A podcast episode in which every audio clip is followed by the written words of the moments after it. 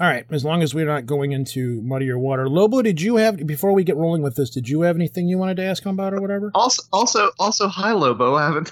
I got, Hey, what's you haven't up? Gotten to work it out edgewise. Hey, buddy. It's good to hear from you, I- man. You too. I just want to hear him talk. Oh, That's so it. you're you're one of those, huh? okay. Get out the Vaseline and listen to me talk. yes, you figured it out. Oh Yeah. wow. Okay then. Um, I, I figure if we if we go long, because I, I was kind of gonna say go long. We'll say go long after just. yeah. I figure at, in about an hour we'll take like a break and you can go off to the bathroom and sing to us while you're pissing again and uh, yeah, You know. exactly. we'll go from there. I guess. What, what wonder from the seventies will I sing this time? Yeah, though though Brandy was was pretty good. I really That's struggled one. with. I was like, should I really put this at the end of the show? Do I really want to do this? Because I didn't, you know. Oh, no. That's one of my that's one of my proudest moments. I'm, I'm glad that I'm immortalized taking a leak and playing seeing Brandy. I, that, uh, again, that's probably one of the reasons people come here to hear stuff like this because you don't, you can't do this kind of stuff on Mysterious Universe, you know. Oh, right, exactly, exactly.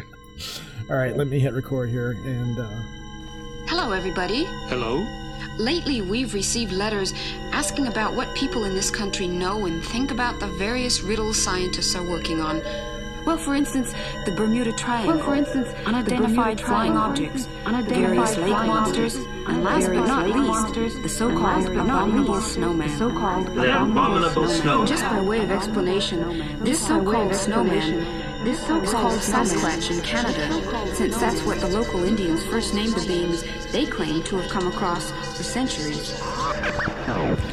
Well, for instance, the Bermuda Triangle. I know what I experienced. Unidentified flying objects. and there was this light flashing, uh, a white fluorescent light pulsating in the sky, and that's what this looks like, and it's pulsating, and it's just kind of freaky, you know. It's yeah, it's not lightning in just a single area like a strobe light would do. It's doing it to the whole horizon. Asking about what people in this country know and think about the various riddles scientists are working on. Hey everybody, what's up? Welcome back. This week, um, well, let's get a bunch of stuff right out of the way, way, yeah, way real quick, and then I'll remind everybody when we do the closing. There will be no show next week at all. There will be no best What? of. There will be thing next week. Next weekend Really? coming up. Yes. And why is that? You may ask. Go ahead, ask. Why is that? I, may never ask. thought you would ask. Um, because I'm going to be in Vegas with Todd and Chuck from Wheel Nerds, as I've Oh. stated twice already on other shows, um, being their camera bitch or media boy bitch or Camera whatever you want to call it.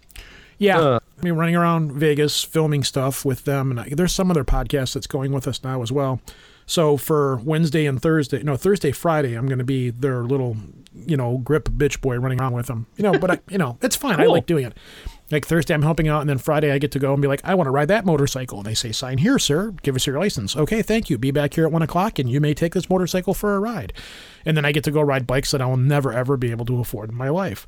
But um, and then after that, we're gonna spend a couple of days, you know, just me and the wife and kids going out and seeing stuff and doing stuff. But um, so yeah, that uh, right there is the reason why this show is going to be around two hours. This whole episode is probably going to be over two hours long. It's a double long show. No, that is not pornographic. With um, you know? with uh, Joshua Cutchin returns, and we finally hit him back on to talk about his book. We really don't talk about his book very much. We kind of go everywhere except for his book. We talk about it very briefly. Um, a brief note: I was whacked out on caffeine on this. Um, uh, previous to editing, I did talk a lot, but I've edited a lot of myself out of it and fixed the show. There was also a strange gap in our internet connection where I would talk and then you guys would talk, and then we would be talking over one another, and we would have to stop until whoever was talking would talk, which would often be both of us again. So I had to go back and edit that. Actually, at the time of this recording, I have not yet quite finished re editing the show to make it sound good. But none of this is going to matter because by the time you guys hear it, it a lot of that will have been removed, taken out, or taken care of. But um, yeah, we do a two-hour show, and um, we cover. Oh man, we cover everything. We A cover lot of stuff. A lot of stuff. UFOs, Bigfoot, ghosts. Uh, Pretty much all things paranormal. fairy folklore, of course, but Josh is going on this everything is fairies kick, so we just kind of roll with it. Poor Josh. But I'll give him credit because, um, well, we'll talk about all that afterwards. So, Yep. um, we've got a whole bunch of stuff to uh, discuss after the show. There will be outtakes and bloopers or whatever you want to call them at the end of the show after the music, um, of much like the ones that I've already ran before this because we have many. And uh, we will see you at the other side to discuss everything that's going on, especially with the upcoming pizza show. Yes, Okay. you're correct. See you guys at the other side. Whee!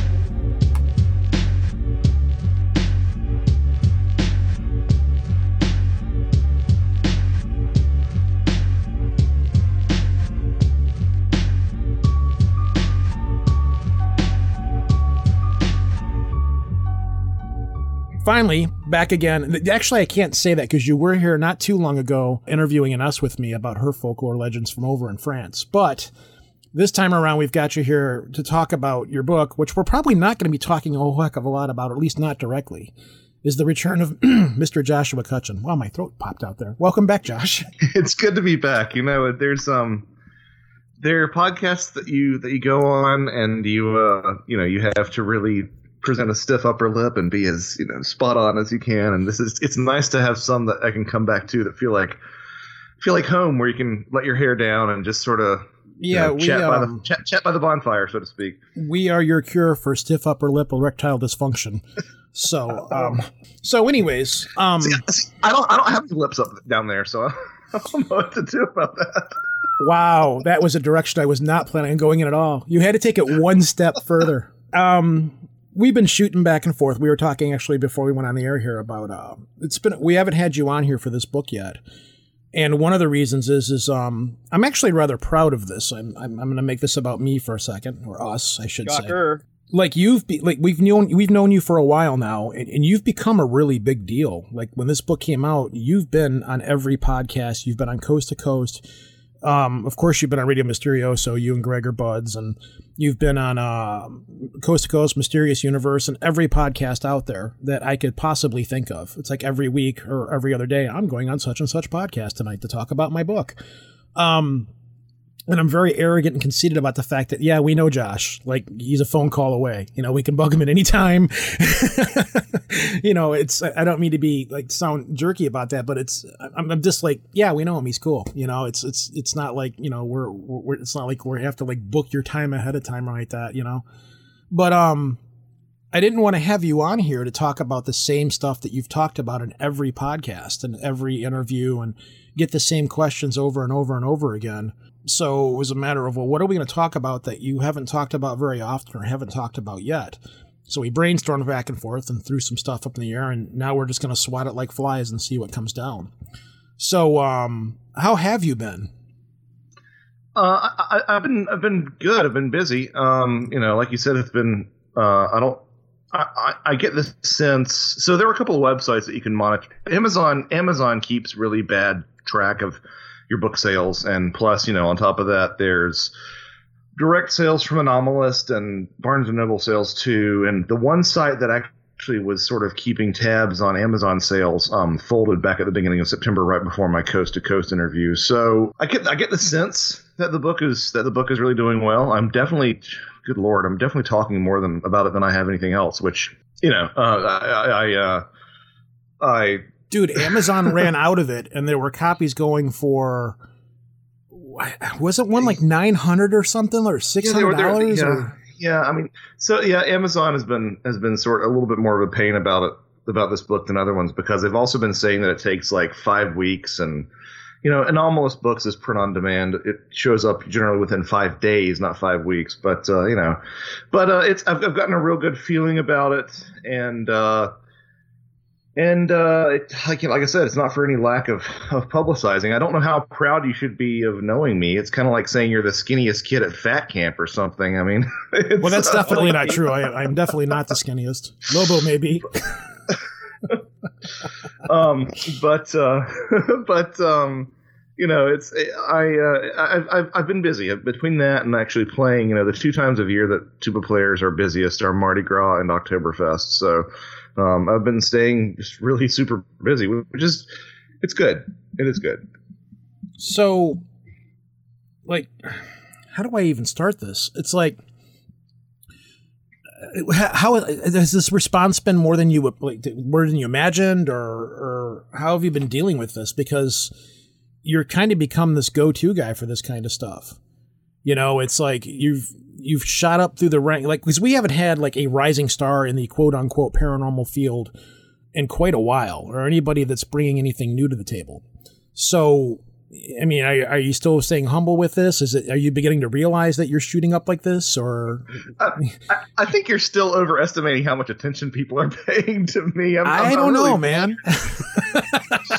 I mean, yeah, no. I, the answer to that is no. You have not yet realized what's going on with you yet.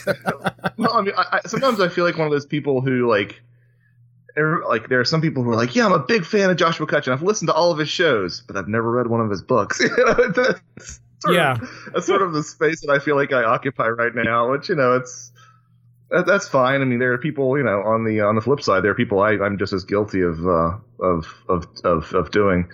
Um, but uh, yeah, it's um, I, I don't know. It, it's it is odd.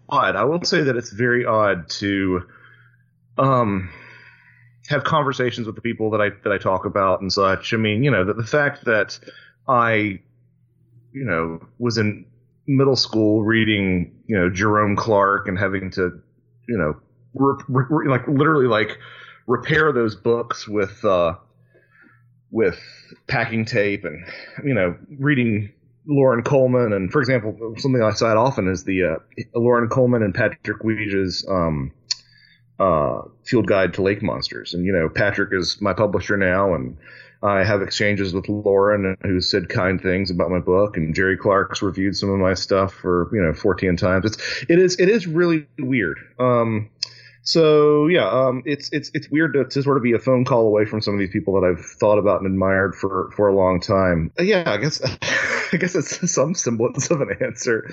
It's it's an honor, but at the end of the day, for me, it's about it's really about the work. It's not about rubbing shoulders. I, I am a I am I am a wee bit baffled by the fact that I don't speak at, at conferences, but I think that has something to do with the fact that I don't toe a lot of party lines on what a lot of these things are. But again, if, if, if that's the price that's paid for intellectual honesty, then I will keep paying that price because, again, like I, like I said, I think it really is about the, the work.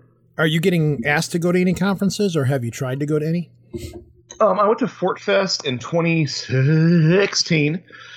Um, sorry, I think about it. I, I, went to Fort Fest in 2016. You know, we do the Paramania thing every year, which is sort of a non-ticketed unconference that me and Benal and Greg Bishop and well, you were there.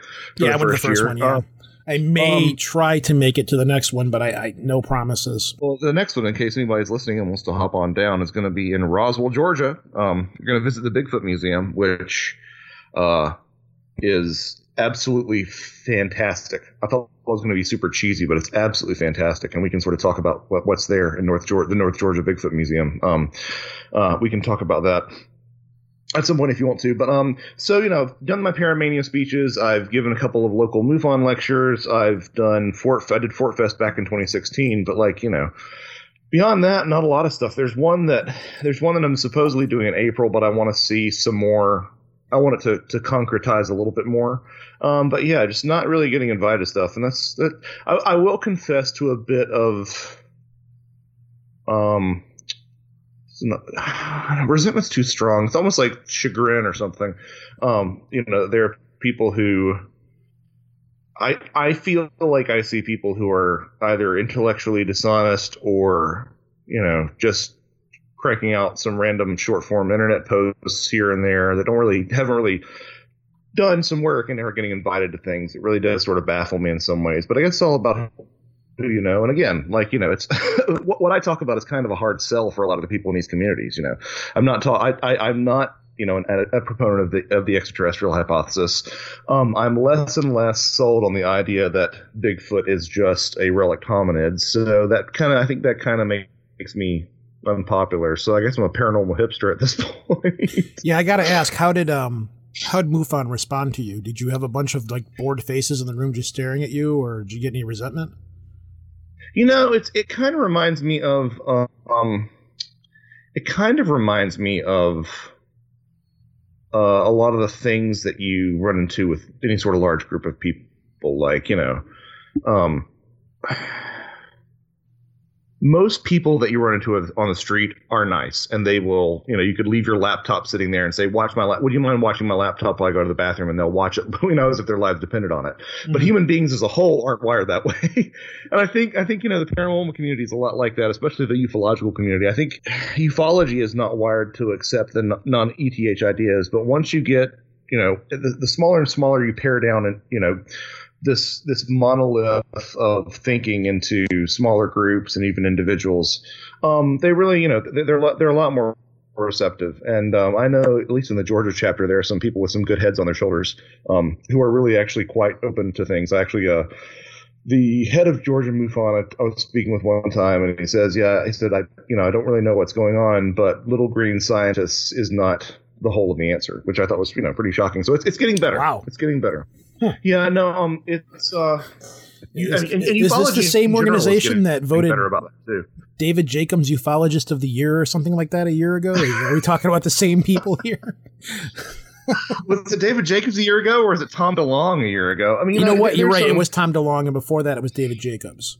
Tom DeLonge, I can I mean, sort of see.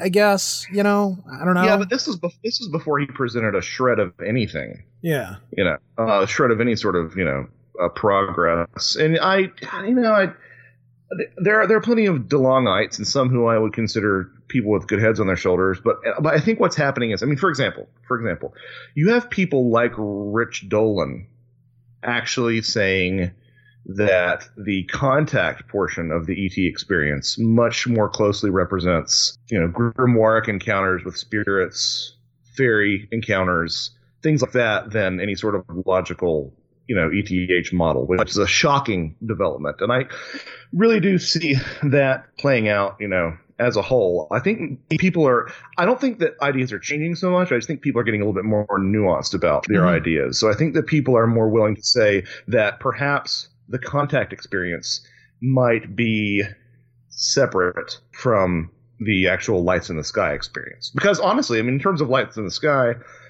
I'm much more open than I was at, you know, I was a couple of years ago to the idea that some of those lights in the sky might be some sort of extraterrestrial phenomenon. I think that the lion's share still, you know, unexplained natural phenomena and uh, quite a few are unorthodox military aircraft. But I'm, I'm, I'm much more open to the idea that the lights in the sky are, are actually represent alien visitation. When it comes to people on the ground having these experiences, there are just simply way too many analogs, way too many connections to other storied traditions.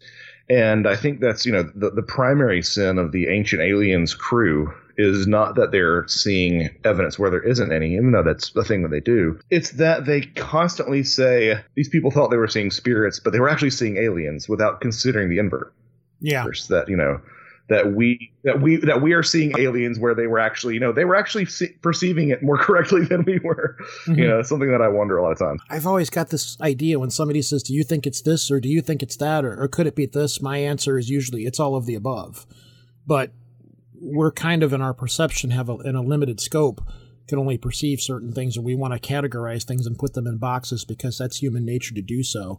So it's kind of like it's like looking at a platypus and going, "It's a duck." No, it's not a duck. It's it's it's it's a beaver because it's got a tail like a beaver. Well, it's maybe more like a wolverine because of its paws or whatever.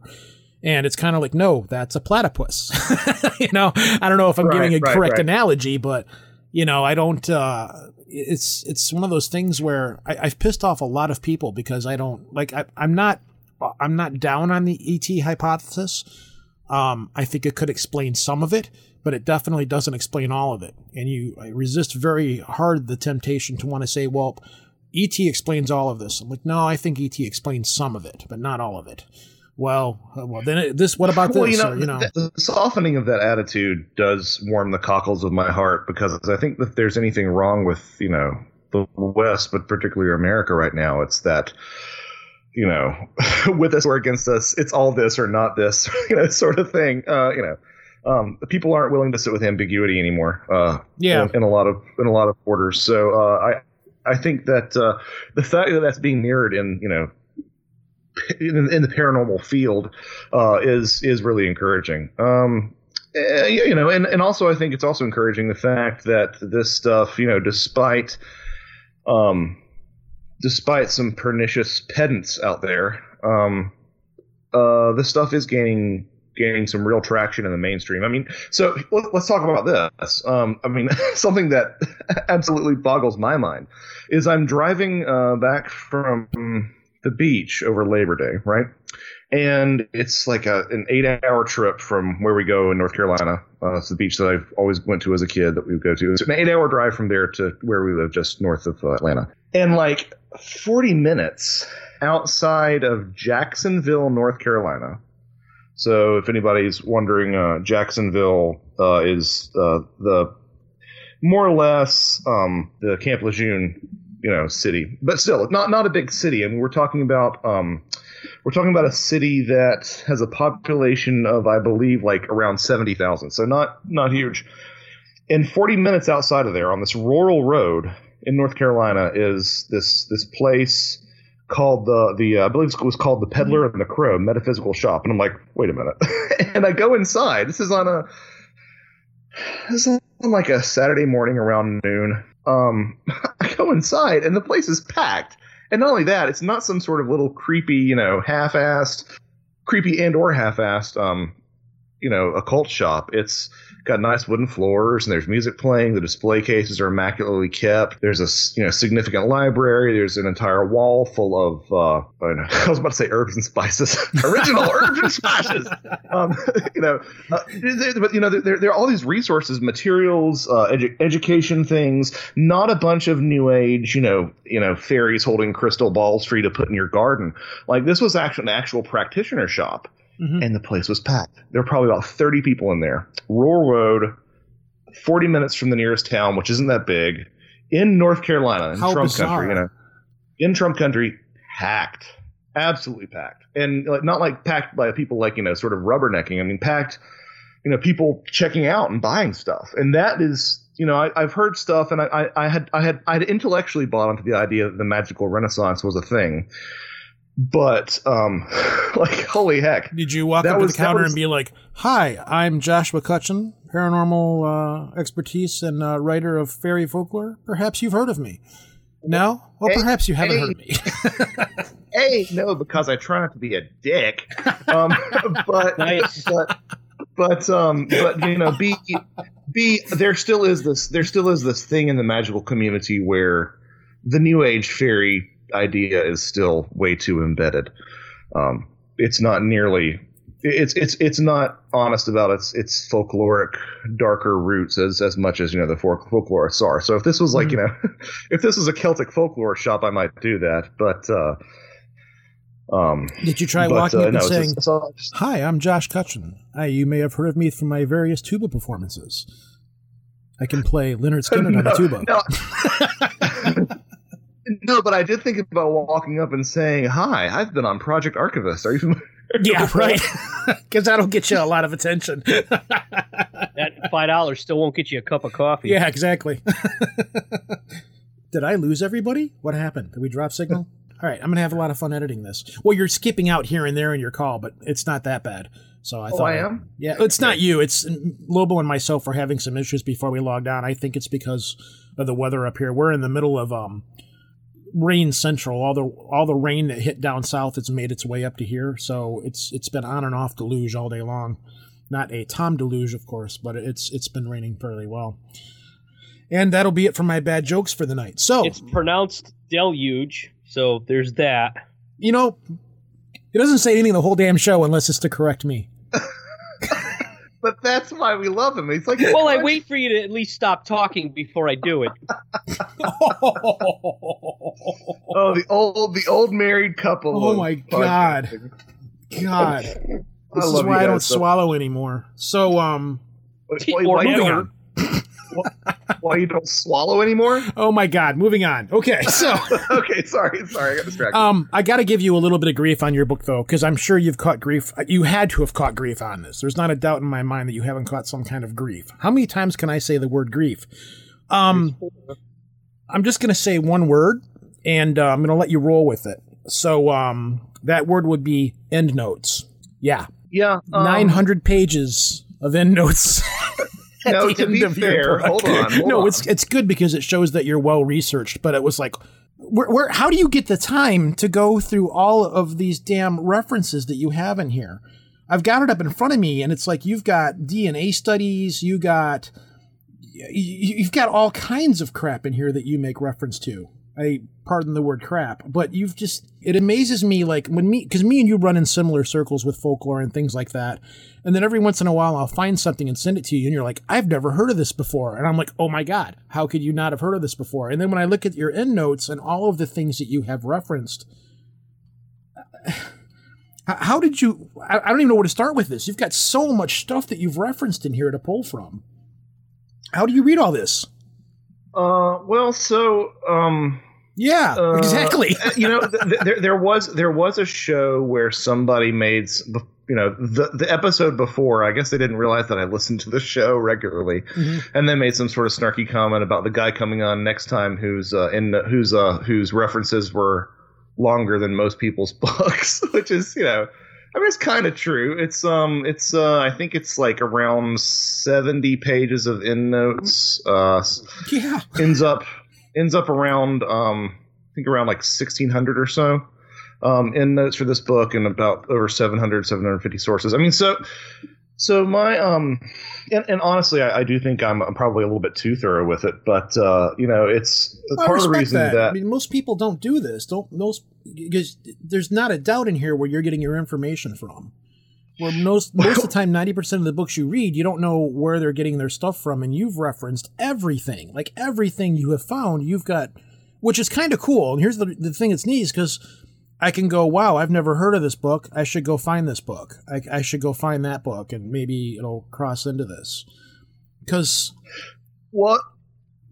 I mean, uh, yeah, yeah. I mean, part of part of it is um, so. I mean, so it's a couple things. Um, part of it is really insurance. I mean, uh, when I was writing a Trojan Feast for the first time, I was just saying to myself, you know, I, I was really sort of stressing out about how how deeply should I go into vetting different cases, and my the way that I got around that for me was. A, if you're going to make a point, have several cases make that point. So if one of the cases, you know, if one of the cases doesn't hold up, then you've got some other cases. You know, if it comes out later that somebody was hot lying or hoaxing or whatever, the other cases will still stand on their own. But also, B, it's not my place to vet every single case because I'm going to show you exactly where all these things come from. So that's you know really sort of a way of of offloading you know the blame of the accuracy of things because I'm being completely transparent about uh, about the sort of thing. So that so that that, that was a big part of it for me. The other thing is that I kind of I kind of get a little bit of a thrill from from citing things. I don't I don't know why, but I, I do. mean, you've even got Tolkien referenced in here. You've got J.R.R. Tolkien referenced in this book. Yeah, I mean, and you so- actually so- got the pages that you referenced Well, it from. so so another another aspect to why there are so many is if there's something that I either intuitively know or I have heard repeated or parroted a lot, I try to find a place where that's been referenced so that I can actually bring that in so people can say, well, where do you come up with that generalization? The other thing is, you know, you'd be surprised how much you, if you've got a topic in your head and you are a voracious paranormal podcast listener like I am, listening to, you know, 15, 16 different podcasts a week, you'd be surprised how many things you sort of accrete as you go along just listening to that throughout your week. And i literally like keep some scrap paper in the car so i can write down things as i listen to you know think about you know you know hearing hearing hearing different things to reference here and there. Um so yeah and, and again at the end of the day like i think i think part of the reason that the paranormal field gets so much grief for being as as for playing as fast and loose with facts as it does and it, and it does is because you don't have people saying this is where this came from, this is where that came from. Um, you know, we're actually there. Uh, my, my next project, which is the first, is the first thing I've breathed the breath of it. So here, there, there's some of your exclusive content. My next project is working with a someone I've grown very close with who has been on this show, and we are actually doing a joint a joint book together. Probably going to be loosely structured as a, a series of essays, although he and I'm gonna I are guess going that's- to be Isn't it? um, no, this is this is um. Well, I'm, I'm not ready to fully disclose yet, but um, All right. um, I, I, I'll tell you off the air, but I'm not ready to fully publicly disclose. Um, he's he he is someone who um I really admire his work, but and and he and he provides bibliographies, but he doesn't do endnotes. And I'm like, dude, we got to do endnotes. Like this is this is this is the this is the uh, foundation I built my house on. We both we've got to do endnotes if you want be a part of this. So he's like, oh, they're hard, and I'm like, no, don't worry, it's fine. By the time you write your 50th endnote, you're you're very familiar with that APA format. So yeah, look forward to that when, whenever that's dropping. Yeah. At this point, nobody probably we haven't talked about at all what your book is about. So let's briefly touch on that because we're a half hour into the show at least. And if people haven't don't know what this is, your your, book is Thieves in the Night, the newest one. What you're covering here isn't new territory. It's been covered before, but you are covering in a very fresh and polished way, and very well referenced, as we've just stated. I, I pulled a lot out of this. Some of these cases are very similar to UFO abduction stories that are in modern area. Um, I'm seeing a lot of stuff. I, you're even kind of tapping on alien implants a little bit here. You're flirting with it a little bit. Um, just how folklore mimics a lot of what's happening now in the paranormal field for the most part. Am I correct on that? Yeah, I think that's I think that's a pretty accurate uh, assessment. Because the only people I've seen who do anything like this is um, like um, it would be uh, Passport pa- Patagonia. Oh my god, it just slipped my brain the second I said it. Passport to Patagonia. I, I, I, need a new fleece. I need a new fleece to wear outside. So I'm, I'm, sorry, my phone just went off right when you said that, and it was like I, I, just got distracted. But um, yeah, God, Lobo, help me out here. You know what I'm, I'm talking about. Um, I couldn't tell no, you. you know, I know you know. About. Um, God, there's people out there that are reaching through their speakers and choking me through the neck right now, and I can feel it because I can't remember the guy's. You know who I'm talking about.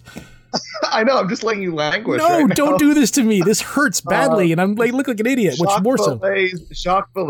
Yes, the French guy that was from Close Encounters of the Third Kind.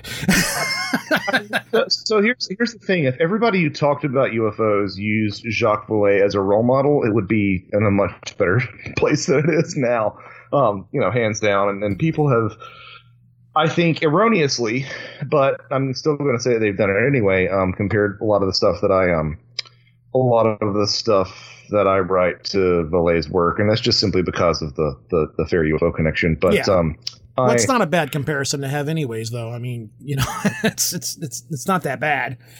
It could be worse. I know. I mean, it's yeah, yeah, yeah. It's it's it's it's a lot better than you know. It's a lot better than uh, somebody coming up to you and saying, "Hey, you really remind me of." You've got this face. It really reminds me of Steve Buscemi. You know, it's like, yeah, it's, it's exactly that you want to take. You know? Exactly.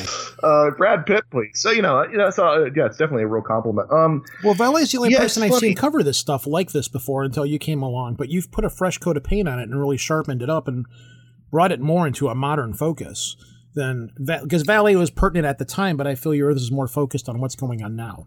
Well, you know, a lot of a lot of what Vallée did was to just sort of lay the groundwork of, of making a lot of these comparisons, which had been noted on and off um, uh, in, in, in prior years, and some people had really poo-pooed his work, but for whatever reason, it really you know they poo-pooed some of the similarities. They felt that a lot were coincidental, but for me, it's it's it really resonated for me. Uh, you know, it's kind of funny. I always, you know, maybe the reason that I don't speak at conferences is because I I tend to approach this stuff a little bit more arm's length. I mean, do I think that there's an objective reality to, to most most if not all these stories? I mean, yeah, that's this is this is my jam. You know, I, I think that there's something very real going on that deserves our attention and doesn't get nearly enough attention. But having said that, you know, the content I really um, do try to approach primarily and first and foremost as a folklorist, even though that's none of my formal training. You know, the closest thing to my formal training is my journalism training. Um, but uh, you know, it, so it, it, sort of is a natural extension to look at earlier folklore and compare it to what I think is, you know, again, objectively real or not, this modern folklore of of the uh, the you know, for lack of a better term, extraterrestrial contact experience.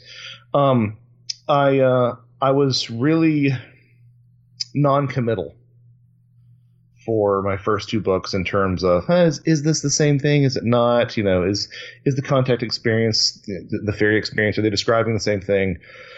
And I got about halfway through re- researching this book, and I, and I said to myself, "There's no way that this is this is not a shared portion of the Venn diagram. This is a Venn diagram that looks like a circle. You know, it's it's it's it's. I'm I'm con- I'm very confident, and I would I have plenty of bullets in this in this chamber to, to back up this argument that whatever the fairy faith, particularly in the Celtic country, arguably worldwide, because there are so many similarities and resonances, whatever that's describing, and I do think there's an objective other that that is describing, is the same thing that people are describing in the uh, modern alien abduction uh, scenario. For the most part, again, setting aside things like military abductions and uh, you know poss- possible actual instances of of, of uh, you know extraterrestrial abduction, I think the lion's share of both these two things are describing the same phenomena. I don't think that aliens are fairies or fairies are aliens. I think both of them are people within the constraints of their their culture trying to describe this very alien in terms of other in terms of bizarre phenomena. I think they're both looking at the same thing and describing them in different ways. It's sort of a hands on the hands on the elephant sort of thing. Um, so you know, and, and this is this sort of work groundwork has been laid by people not only like uh, Vallée but also you know uh, Chris Aubeck, Kevin Aspinall, Graham Hancock. They've all sort of dipped their toes in these waters. But I really wanted to focus in on you know this really I wanted to focus on changelings, but that broadened to just being, you know, paranormal child abduction in general. Mm-hmm. Um, which, you know, in terms of there being, there is not. So I, I, I, I try to write my books to be multiple things for multiple people. So, for example, the Trojan Feast, I tried to write a Trojan Feast so that it could be your first paranormal book or your 101st paranormal book. Either way, you're going to get something out of it. And I'm not going to talk above the newbies, and I'm not going to trod the same old ground for people who've been, you know, reading these things for a long time. And with this, I really wanted this to be not only something for people who are interested in UFOs, but also something for people who are interested in having a reference for um, changeling phenomena in general, because there is not really a one-stop shop for this aspect of fairy phenomena. There's one book uh, called uh, Der Wechselbalg, which I believe there are literally like maybe just a handful of copies in circulation still, and it's only available in, in German. So, um, uh, so I, I decided that if, if nothing else, this would be one of the most, not the most, but one of the most comprehensive collections of changeling lore and uh, and uh, sort of the uh, the charms by which you could prevent uh, child abduction. I, I really wanted this to be sort of a one-stop shop for people who are interested in fairy folklore as well. In fact, if if it's more popular among fairy folklorists than UFO people, I'll probably be happier. you can see that it's there, but I don't take it as a UFO book. I take it as a fairy folklore book. But it's one of those things where you kind of scratch your head and go, "Oh yeah," because I've uh, shit. I think Lobo and I have many times made reference on the show about how a lot of these things mirror UFO abductions and stuff. I've often wondered, um, like in a hundred years, they're going to look back. Someone else is going to be doing your job, and they're going to look back and look at the extraterrestrial uh, gray alien abductions and all of these things and go, yeah, that's where the folklore evolved. That's where it went from elves and trolls and goblins to a different, you know, whatever the technology was at the time. So I Right, I wonder mean, it- if this phenomenon is Yeah. going to evolve as the time evolves, and whatever the thing is at the time, that's what the folklore is going to be, or the phenomenon is going to be. Yeah, I, I can see in a hundred years, um, uh, people saying if, if they're still clinging to this dopey materialist line of thought and haven't really embraced the magical, you know, renaissance that we're talking about. I can see people in a hundred years saying, "Wow, wasn't it quaint that they thought that they were aliens, and wasn't it quaint that they thought that we, they were fairies?" We all know that this is rogue AI doing this. You know, it's it's just going to evolve Well, for the Yeah, evolve it's, for the yeah, time. yeah, It'll be it'll be rogue AI. Rogue AI was the phenomena. they didn't realize they were dealing with it. I was going to say I, I would go a step further than what you even suggested. I mean, I, this is sort of a, a bold claim, but I, I really um, want to put my money where my mouth is on this. Um, I contend that if there is any persistent, recurring motif in the alien abduction experience, not necessarily the UFO experience, but the alien abduction experience specifically, any recurring motif from that sort of narrative will have an analog in fairy lore. Um, is it going to be apparent? Maybe. Is it going to be presented as is, or is it going to be an inversion? Who knows? But there is going to be some sort of analog. The thing that really tipped me over, um, and I just authored a blog post about this. You know, that's, that's another part of you know sort of the reason for the genesis of this book is that I was big into fa- the fairy faith thing, and there were some you know people who compared changelings to alien hybrids, et cetera, et cetera. But there were some aspects of that alien hybrid narrative that I just couldn't reconcile with with the uh, the fairy narrative, and that was a that was a big for this book. So it was that was one of the things that for the longest time I I thought I could not. Um, I couldn't really find an analog for, and I think this book was sort of me working my way through that.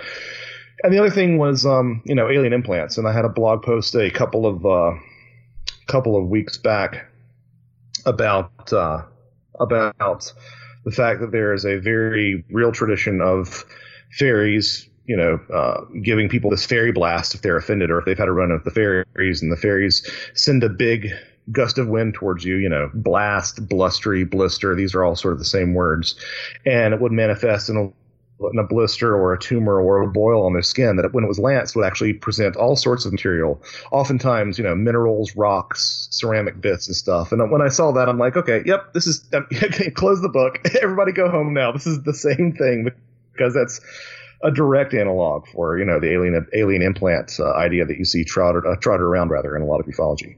Hmm you make a reference in this book. There is there's one thing that stuck out to me. Well, first I got to ask you one thing right off the bat because I've always wanted to ask you this question. I know that you are a spiritual person. The name Thieves in the Night was that a kind of a biblical reference, or um, just made sense to call it that? It just sort of made sense to call it that. I mean, you know, that was that was, you know, that was definitely in my lexicon. Um, you know growing up as a Christian, but it just really just came to me and uh, it uh, it just it just stuck. And I remember you know writing Patrick Leach, my publisher, and saying, "How about this for a title?" And he's like, "Yeah, maybe we'll see." Yeah. And then it just never went away. So it's the hmm. first time, you know, my exchange with Patrick has gone that way.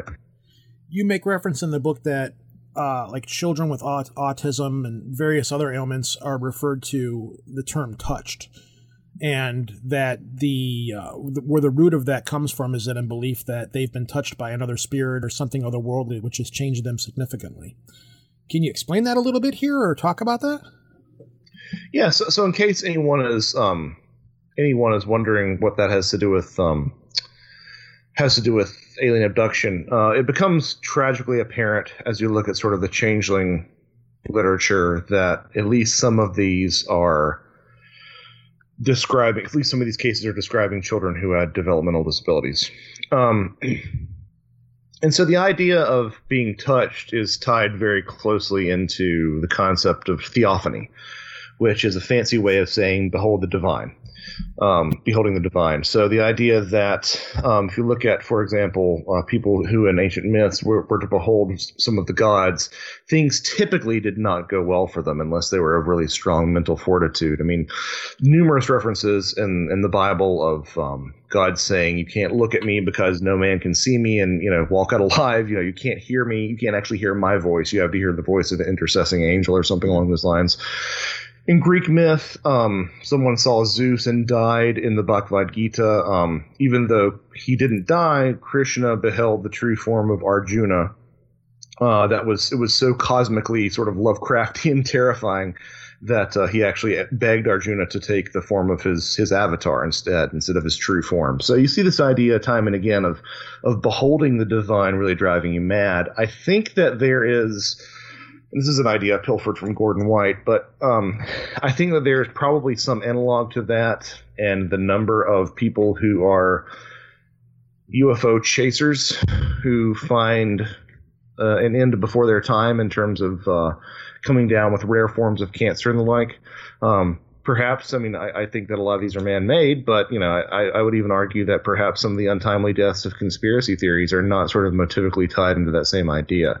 Um, but if you didn't die from beholding the divine, you might walk out just with a you know some sort of reduced mental hmm. capacity, or you know, you, you would you know basically three categories of people: the people who were strong enough to see this and gain some sort of divine revelation, the people who um, were strong enough to survive it, but walked away, you know, changed or diminished in terms of their, you know, cognitive capacity, and then the people who died. And I kind of wonder sometimes, and I pause it towards the end of the book, that if, you know, maybe perhaps this isn't also tied into the missing 411 sort of thing, that we're not all seeing sort of the effects of this theophany on witnesses. Uh, you know, not saying that not saying that whatever these ETs are or fairy folk are are God, but still saying it's the same idea. I mean, if you really want to be reductive about it and and you know plug it into your materials framework again, maybe something about beholding something from another dimension doesn't sit well with us. I don't know. I'm just throwing that out there. It's funny you Um, should say that but, uh, because, like every time, like Lobo. Well, I'm going to bring Lobo in here. Lobo, you've had a couple of experiences. Then I remember me and you have both many times had conversations about when somebody has a genuine experience, you do kind of walk away from it a little bit changed in some way or another. It doesn't A little, completely little. leave you. So, I mean, did what, what was what was the one that happened to you that you that oh, God I can't remember it now. I'm not going to bring up the one. I know I'm, I'm not going to bring up the the bird one, but because I give you crap about that one. But that one was Yeah, a the- lot of people do now. Thanks. well, no, it was. well, we can talk about it if you want to. It was just an odd that's spirit animal for you. To, you had an experience with a, a talking toucan, um, of some kind, and It was a long time ago. so anytime somebody has an experience, a genuine, profound, strange experience, you do walk away from it in some way or another, going, "What the hell just happened to me?" Whether on, on some level you're changed from it because you've had an You encounter. are. You're always changed from it. yeah, because You can't go back to the way things were. I always tell Ever. people that uh, ignorance is bliss. You know, I like there's a, a skeptic that both me, all three of us know of. He's a friend of mine, and uh, I think it was him or somebody else. It was me, him, and somebody else. We were all having dinner somewhere. or We're talking, and one person in the group was like, "I really want to have an experience like this." And I said, "Well, you, you probably can't because you're not invited to the party." And that made them kind of angry. But the other thing, I was like, "You don't, you don't want to have an experience like this. You genuinely don't, especially if you're coming from the far left field or right field of skepticism." because you're either not going to believe it's happening to you or you're going to force yourself to reason that it didn't happen to you or it'll make you walk away questioning everything you value. It's kind of like a Christian being proven unequivocally without a doubt that God does not exist. How would that affect you? You know, and it's like you really don't want to have something like this happen to you. You just don't. I, I don't think some, you know, I, I don't think it's as, as, as cracked up as great as everybody thinks it's out to be. So, you know, it's one of those things where you know it just warps you if you're not ready yeah, I for mean, it. uh, someone that I've grown to admire quite a great deal is uh, is Jeff Ritzmann, uh, who has has made it abundantly clear that there is there there is a formula that sixty percent of the time it works every time. You know, in terms of in terms of in terms of getting this stuff to uh, to interact with you. Um, but if you are at all um, comfortable or you, you enjoy any sort of aspects of your life that are uh, I say traditional, but you'll take my meaning. Yeah, Um, that are you know conventional rather. commonplace. Yeah, conventional. Um, yeah, commonplace, conventional.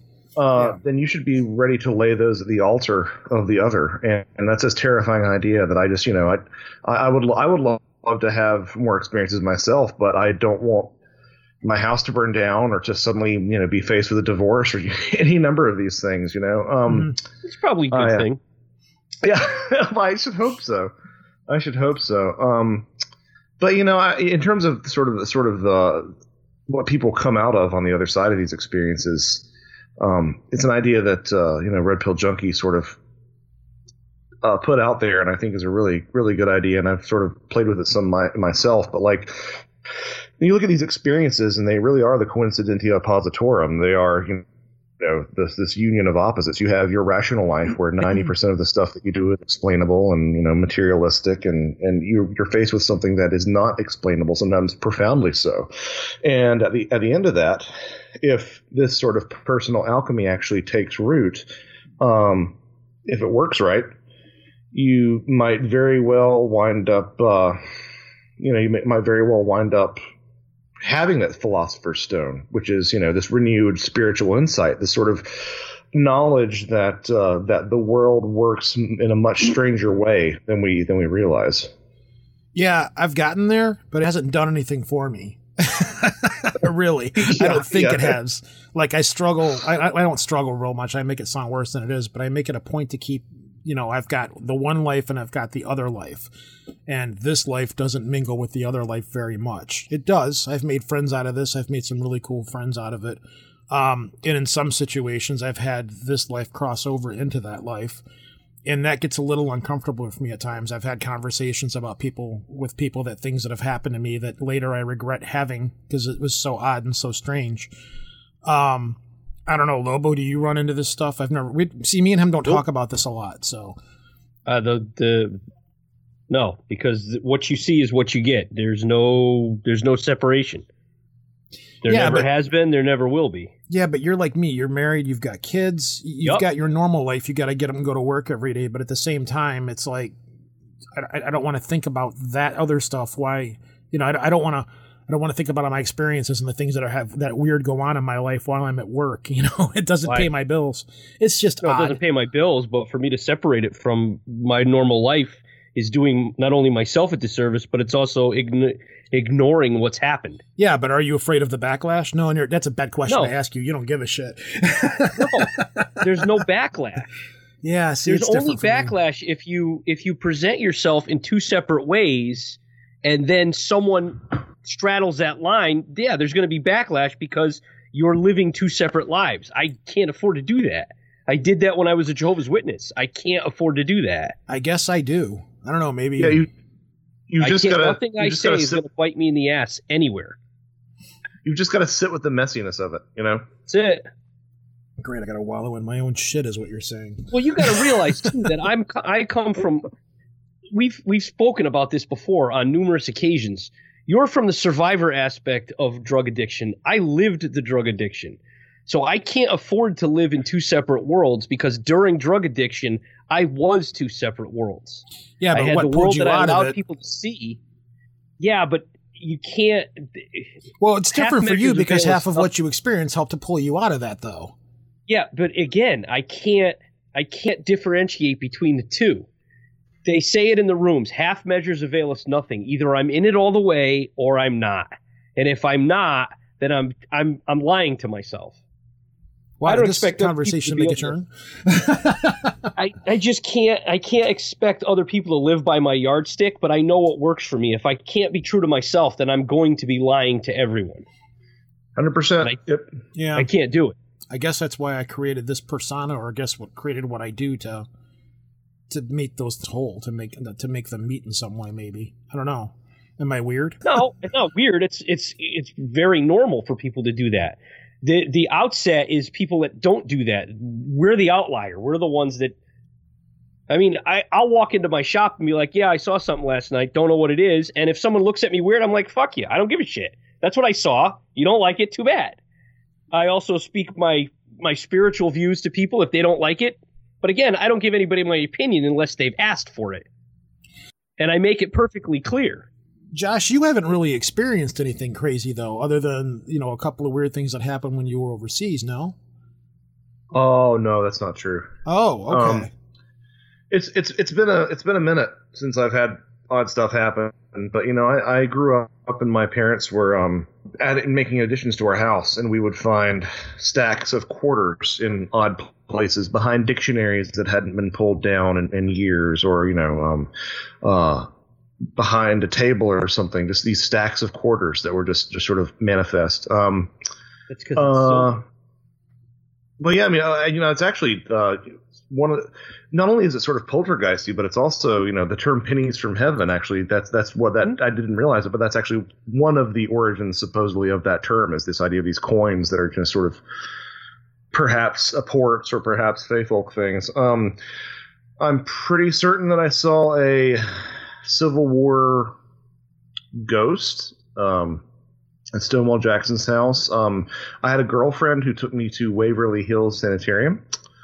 Uh, sanatorium, sanatorium, sanitarium, potato, potato.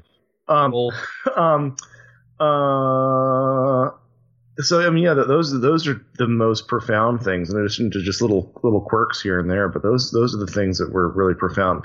I've just been thinking that you know, it's actually I'm a bit overdue for that. Um, you know, I'm I'm a bit overdue for something anomalous to happen, and I really kind of you know, without without bringing the hammer down on me, I really uh, I really kind of want to to I want to look over the cliff. I don't want to jump off the cliff, but I, I kind of I kind of have a temptation to get close to the cliffside again uh, because it's been so long. Was that the bug that got you into all this stuff? Um, no, no. I mean, I was. I mean, the, the the thing that got me into all this stuff was just being a monster kid. You know, it was it was being you know being shown my first movie, the 1933 version of King Kong. You know, and then Yeah. going down the path of you know Valley of Gwangi and all those great old you know stop motion Ray Harryhausen films and all the you know and then as I got older, sort of the uh, Alien franchise and the Predator franchise and basically anything with a creature or a monster, I was you know I was all over it. Um, so that was sort of really my gateway, you know, uh, into being interested in this stuff and really it was sort of a latent thing that didn't really take hold until gosh, it's hard to believe three three years ago. You know, that's you know, I I I hadn't read, I, you know, I'd read some general some general books on the unexplained, but in terms of actually like thinking about UFOs in any sort of in depth way, you know, besides just you know saying, well, the ETH doesn't make sense, so it can't be the ETH. That was that was the extent of my thinking for the longest time, and until three years ago, and that's when I actually started. You know, my my gateway drug really was mysterious mysterious universe. Listening to it on a on a on a work trip and uh, sort of going down that rabbit hole. Yeah, they they got they they the, them and a few other shows are what got me where I'm at today. Low bide. Yeah, and you know it's and you know and, and tastes change and whatnot, but they they really are responsible for this this weird renaissance slash phase in my life because you know I again I, I I had a couple of Bigfoot books here and there, but I wasn't you know I couldn't have told. Did you watch In Search of when you were a kid? No, I mean like I watched a couple of episodes of you know unsolved mysteries here and there whenever they were about something anomalous. I was a Sasquatch kid, you know. I had bought uh, you know Jeff Meldrum's uh, Sasquatch Legend Meets Science, um, and a couple of little you know books on generalized books on the unexplained here and there, but I I never really did a deep dive. Like oh three my years, God, I had so many. three three and a half years ago, I couldn't have told you who Jacques Vallée was. You know, I couldn't have told you told you who J. Allen Hynek was. I just you know it was just not oh, was not in my wheelhouse. So it's kind of yeah. 16 years old, 17 years old, I had every book from Hynek I could find. I remember when um, Communion came out. I, I remember I was like, I got to get this book because of the cover. I, I was like, boom, I got to read this.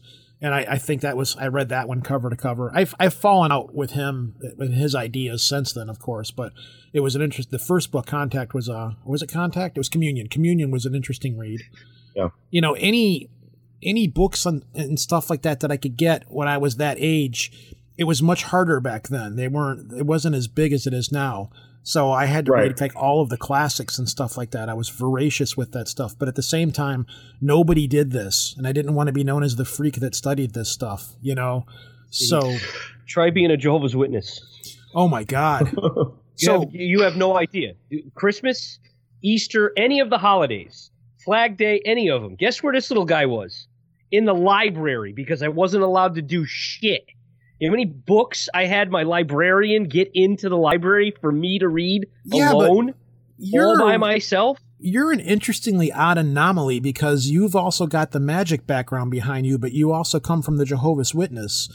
Like you've got Santeria in your family and everything. You are you are this weird, bizarre Heinz 57 stew of strangeness within itself. Like Yep. you're a direct dichotomy because you should not know the amount of magical stuff that you do and the p- stuff about practicing coming from a Jehovah's Witness background coupled with shouldn't. the fact of paranormal stuff. So let me ask you this because I've, I've recall ever ask, asking you this. When you were a, a Jehovah's Witness and you were younger, were you into the quote unquote paranormal as well and just kept it quiet? Yep. So how did is that how you pulled it off? Just sneaking into the library and because this stuff You for you was if I was going to be in the library because I couldn't I couldn't have a cupcake for somebody's birthday or you know whatever was going on I had to be you know ostracized from I would read everything that was at the library. And then when I got older I would go to the public library. And at the public library you can literally have books brought in from all over the state when you're good with the people that are there. So I spent a lot of time in the books that I was required to read, i.e., the Bible and other uh, material that the Jehovah's Witnesses had. And then I would have my own stash of books that I took out, or I was allowed to go into the research centers of the library because I was the smart kid that no one expected. So I got in really good, really close with a lot of the librarians. So, so how the hell did you manage to with with the experiences you had? Mhm. Who did you talk to about him then? Because you No couldn't go to your family, you would have been of the No one. devil. I told my father that I'd seen stuff, and he told me that I was crazy. I had my mother pray over me. I had my grandmother pray over me, my mother's mother. I had elders from the church pray over me to help save me from you know the wicked thoughts that I was having. But I was smart enough to know at an early age that you stop telling people what you see, and you only gravitate towards people that understand you, and you can see them from a mile away, and those are the people that you talk to. Well, sir, you you, have don't to talk sound to the least bit resentful. I'm an angry little, little Puerto Rican. What do you want from me?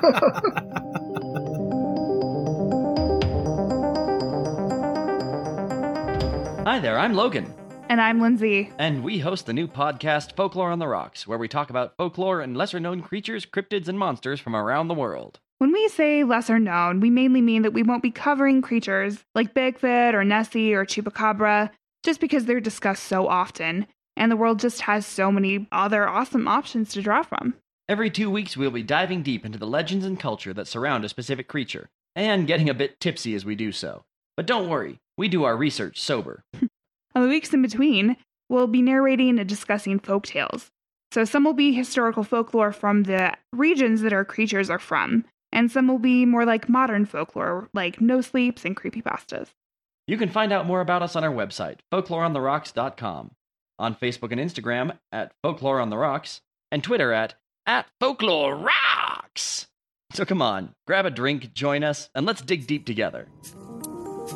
Want to get in contact with the show or listen to back episodes? It's easy. Go to www.projectarchivist.com. On the right side of the page, you'll find links to our archives, as well as links on how to get onto our Facebook page and follow us on Twitter. If you want to leave a voicemail for us, it's 734 681 0459. Yes, we do listen to all of them.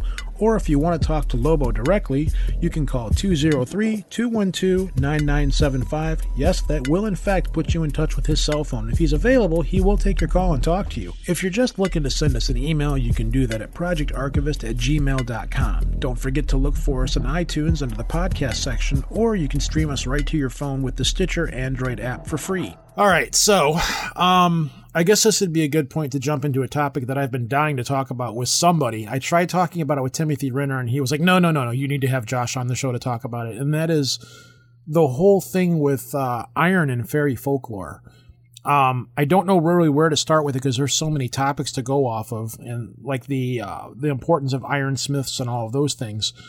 I guess I want to start with uh, what is cold iron because you read in all of the fairy tales that fairies can't touch cold iron, or if they're in contact with iron, um, it burns them, or it's harmful to them, or it's it has like a radioactive effect on fairies. I believe.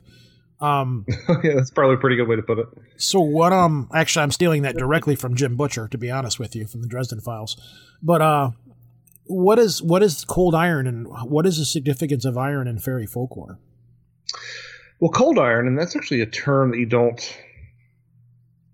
In a lot of the fairy ethnographies, you don't see the term cold iron popping up often. But, you know, cold iron is supposedly iron specifically worked by a human blacksmith as opposed to, you know, raw, unrefined ore. Um, there's probably um, an entire book to be written on uh, the importance of iron in folklore and, and just sort of as a as a means of warding off the supernatural. I mean, this is not just a Western Europe thing. This is something that you see in India. This is something that you see in China, for example. It was uh, advised that you could, you know, nail iron nails into trees around an area where you wanted to keep, you know, evil spirits away. Um, in terms of in terms of why cold iron more than you know more than just raw or iron, I think that probably has something to do with this. Uh, this idea of, as you mentioned and alluded to, the the blacksmith as sort of a very powerful spiritual figure um, in, uh, in in in in sort of folklore. Uh, as to the reasons for that specifically, I think it probably has a lot more to do with, you know, the, the sort of what iron represents, right? So iron represents um, iron represents mankind's ability to bend nature to its will. I mean, it's almost Promethean in a sense that it seems to be almost sort of a, a trickster derived technology. Um, it's something that has is comes from comes from the earth, but we have uh, fashioned implements out of it that allow us to literally change our very reality. I mean, it was, I believe it was Pliny the Elder who said that most of uh, most of you know the the way the, most of society is built you know at the time um, most of society was built on the just by, merit of the fact that we have iron iron iron uh, tools. Um, uh, there are some people who are very there's some people who who still trot out this idea that's largely uh, uh, that's largely rejected by folklorists now, but it's it's it's an idea with some legs, and I think that there's some, something to it. This idea that uh, fairy folk are Pictish, uh, you know, memories. They're, they're memories of of uh, basically indigenous people. So you know, wherever Yeah, you have. Yeah, well, yeah, yeah, yeah, the Picts, but also if you look in Scandinavia, I mean, the Lapps as well. I mean, basically any indigenous people that were dro- that were sort of forced out by you know conquering another conquering group, and and and, and this idea, you know, is really quite parsimonious in a lot of senses. I mean, these races were would have been typically, you know, shorter. Um, they would have been much more associated with the the earth than a lot of the advancements that the Roman Empire had, you know, had, had was associated with. Um, you know, there's this idea that perhaps, uh, you know, where the changeling motif comes from is from these people who find their races dying out, uh, actually wanting to, you know, sub- supplant their their own race with uh, the, the invaders' babies. You know, um, but you know, another thing. Nothing at all really in common with uh, ufology folklore. Oh no, No, of course not not. a bit? Of course not. Okay. Um, but uh, but um, you know, an- another compelling facet of this is that these people would have been they they would live in fear of the implements that their invading forces actually you know wielded. Um, so there, I think there, there's something to that as well. Um, you know, iron.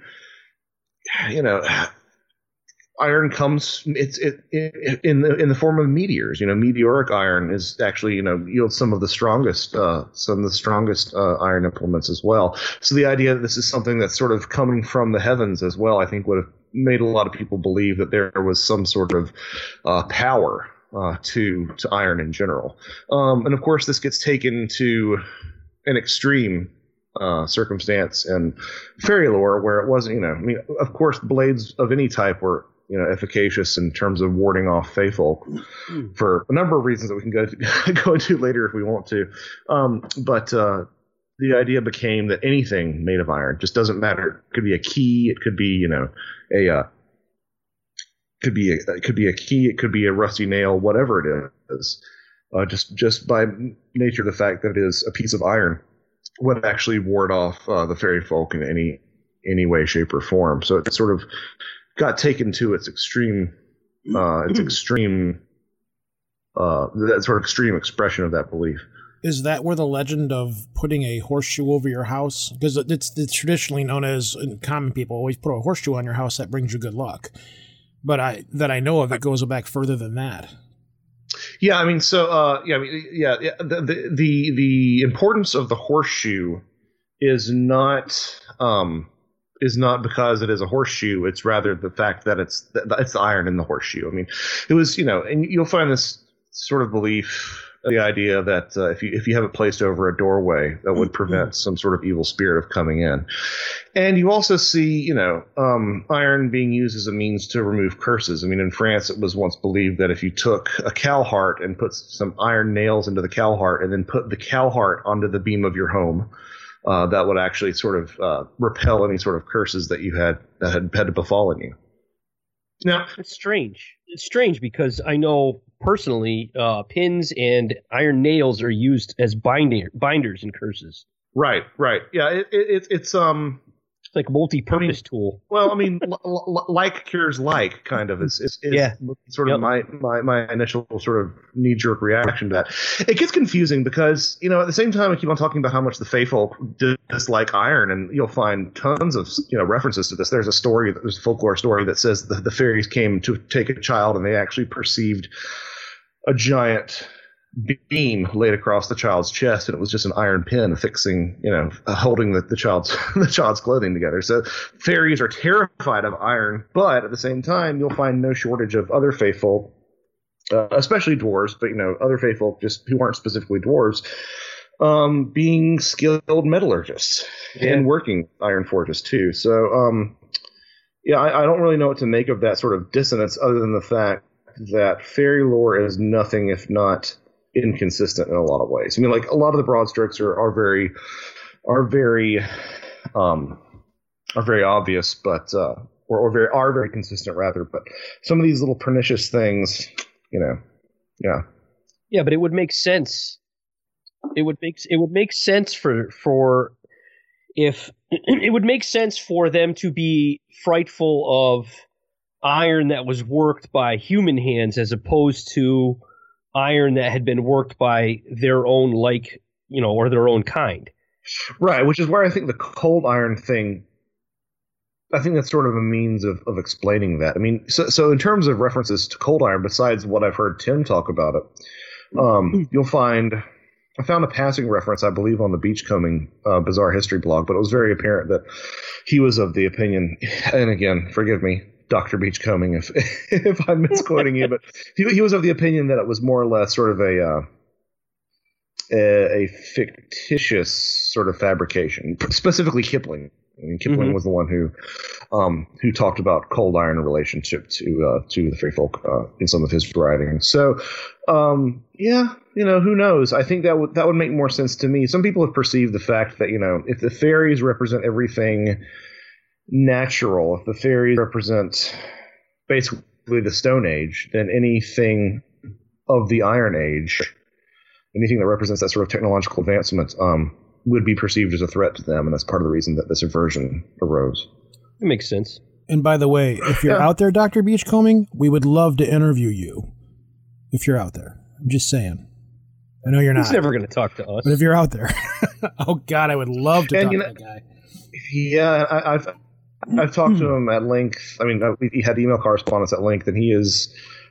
Uh, I mean, he's one of he's one of the he's one of the most uh, prolific and perceptive and um, uh, well-read fairy scholars that are that is that's out there. He's he's fantastic. There's a story that I believe Tim talked about where a, um, I believe it was the devil went into a blacksmith and tried to have something made, and the devil saw that. I mean, the blacksmith saw that the woman had hoof feet or something like that, and made a horseshoe and nailed it onto the bottom of her hoof. I know I'm probably butchering the story. And uh, that was one of the reasons why horseshoes are over the house because he made a deal with the devil, saying any any person that has a horseshoe over their house, you can't you can't bother them or something along those lines. No, am I making sense? No. Um, I haven't heard that specific one. Again, I think I've always heard that the efficacy of, of a horseshoe is because it's just something that's on hand and is iron. But it's interesting that you mention that because I think that I think you can certainly see some parallels between a story like that and you know these these ideas that there were certain that uh, you know the spirit Lilith, you know the sort of the, the grandmother of all paranormal child abduction, um, actually made deals with the forces of good that if her name was spoken or specifically her name was on an amulet somewhere near the, the uh, near the child's bed that that she would flee. So I think there's mo- mo- motivically that sounds like it's expressing the same sort of idea. You mentioned her in your book somewhere. It was Scotland's yellow. I want to say matriarch, but that's not what it is. yeah, I don't even know if I can. I don't even know if I can say it. Mur- Mur- Mu- mu- Muter teach. yeah, Ah, muter. Yeah, it's yellow muter teach, and it was. uh Yes. You actually yellow- touch on witchcraft in here. Mutertitch. Ah, yeah, she's a, she's a, oh, she's a, she's a hag. She likes to eat the babies. wow. Gets into my belly. yeah, the '90s just called. They want their, they want their comedy back. That's Um. That was a Scot Scottish legend. Yeah, yeah, yeah. Uh, Scottish yellow, yellow, the yellow M. We're just going to call her yellow M. Um, yeah, I mean it's so it's it, it's a bit difficult because every time you have, I mean, you know, fairies and witches constantly conflate and mix and match. Um, uh, you know, they they constantly mix, mix and match in terms of what they are attributed. Anything attributed to one will eventually, in some shape, be attributed to the other. Um, so naturally, you know, in the, in the, course of writing this book, I had to talk about witches a little bit, and she was a uh, a um, a witch who bears some similarities in, in in terms of you know Lilith as well. And Lilith is regarded among many to have been you know one of the mothers of many demons, and indeed in some certain Scandinavian traditions to be one of the mothers of the Hulda folk of the, the, the hidden folk of the fairy folk. Um, and similarly, this this yellow. Yeah, it's interesting. Uh, there, there, are. Um, was the idea was that, uh, my, if memory serves, um, there was this idea that uh, that she was trying to hide the children from God, and God said, "Well, if you're going to hide them from me, they'll be hidden forever." I think that's roughly. I, I don't, you know, I don't. I'm not referencing it right now, but if memory serves, that was sort of the the uh, the, the, legend attributed to that. But um, similarly, you know, this yellow this yellow witch from Scotland um, was attributed having a race of uh, of giants as her children, um, and they. Like their mother, and like the d- demons in Lilith, um, really enjoyed kidnapping babies. Now, whereas Lilith, you know, um, was described in a number of of uh, was described in a number of motives. This yellow witch and her giant children generally just preferred to eat the children, uh, which is you know well, like it's interesting. Well, and that's that's something that you don't see. You know, you see um, the the fairy folk motivations for for uh, for abducting children are pretty varied, but generally the short reason is to is say that they they tie into breeding stock. And again, if, if I'm being too abbreviative for anyone, uh, go out and either buy my book or listen to the thousand other interviews. thousand buy his book. the thousand other interviews that I've given on it. Um, uh, but um, uh, so they're, they're, the fairy motif, uh, motives rather are generally attributed to you know increasing their breeding stock in some form or fashion. That's sort of a, a little bit of a, of a, generalization, but you can say that with some certainty. Um, you don't find that motif of fairies taking children to eat them um, in fairy lore, with the exception of you know uh, trolls and giants, which can sort of be classified under that fairy umbrella, but are are distinctly different in some. Well, you do find in Asian folklore though, like Asian Asian fairy folklore is it's kind of its own weird separate thing. It's like the redheaded stepchild of the fairy folklore. Well, yeah, family. and you know, I mean, this is this is part of the thing that gets really confusing too. Is I I never really know where to draw the line between you know Asian fairy folklore and you know yokai and stuff like that. Mm-hmm. Um, in, in, in a similar way to the fact that and this really ties in with a lot of the way that I perceive the paranormal as a whole right now. Um, uh, very similar to the way that you um, see a real conflation uh, between fairies and the dead in uh, in Western Europe as well. Um, and I think that that's that is a that is a point that cannot be. It, it gets overlooked far too long. That's for sure. How far have you dug into that? Um, part of me is part of me is saving. I mean, so I mean, you know, a, a, a, good great deal deeper than people who uh, who think that fairies live at the bottom of the garden, you know, exclusively. Um, uh, uh, Claude Lecouteux is a is a uh, folklorist who's done a lot of really good work talking about these ideas. Um, Yeats regularly talked about people who would uh, see at fairy forts that everyone who had died in their village was gathered at the fairy fort. Uh, you know, inevitably in a lot of these tales where somebody's being offered food at a fairy party, uh, they'll actually see someone who was a neighbor who died a couple of years back. Um, you know, that's part of the reason that we use the, the euphemism, you know, so and so was taken from us, you know, when mm. somebody's passed away, is because there's this real conflation between illness, mental illness, death and you know fairy abduction. Um, but I mean that that's the reason that even though this idea that um, even though this idea that fairies represent some sort of relict ancestral memory of indigenous people has been sort of pushed to the margins of eth- ethnology, I think it might actually be on to a very it might be quite close to an objective truth of these things if there, if such a thing exists. In other words, I mean, if there's if fairies regularly consort with the dead to the point that fairies sometimes are one and the same with the dead, then it would make sense that the you know, the collective slaughtered indigenous people of an area would be among the fairies. So it can I think it can possibly be one and the same. Um, we, you know, setting aside the idea that if, if you look at this, you know, some people who die become the fairies, and uh, some people just some people who die hang out with the fairies. I think there's also sort of a possibility of the fairies themselves being something more akin to psychopomps that you see in shamanic cultures as well. This is where some of the areas of like poltergeist phenomena cross over with one another. You also see things with like fairy uh, fairy forts and ley lines, and you also see things in the realm of of of spiritual investigation where hey, there's a ley line that runs through here, and that might be why you're having spiritual phenomena. Uh, running water is another commonality that you've seen between fairy folklore many times. Um, and nobody touches that. Yeah, and, and Blessed Virgin Mary. Yeah, I mean, so um, this is something that we talked about possibly talking about, and I don't want anybody to go away from this and think this is what I think is happening. But right now, it's kind of the most, it's the cleanest approach to explaining a lot of these things that I've found. Um, so if fairies have a close association with the dead, as is evident in literature, and fairy lore seems to describe the alien abduction experience, that should lead us to some assumptions about what the alien abduction experience is, I think especially if you look at a lot of the pageantry of the abduction experience. I mean, you know, you've got a bright light, levitation. Sometimes dead loved ones are seen in these abduction experiences as well.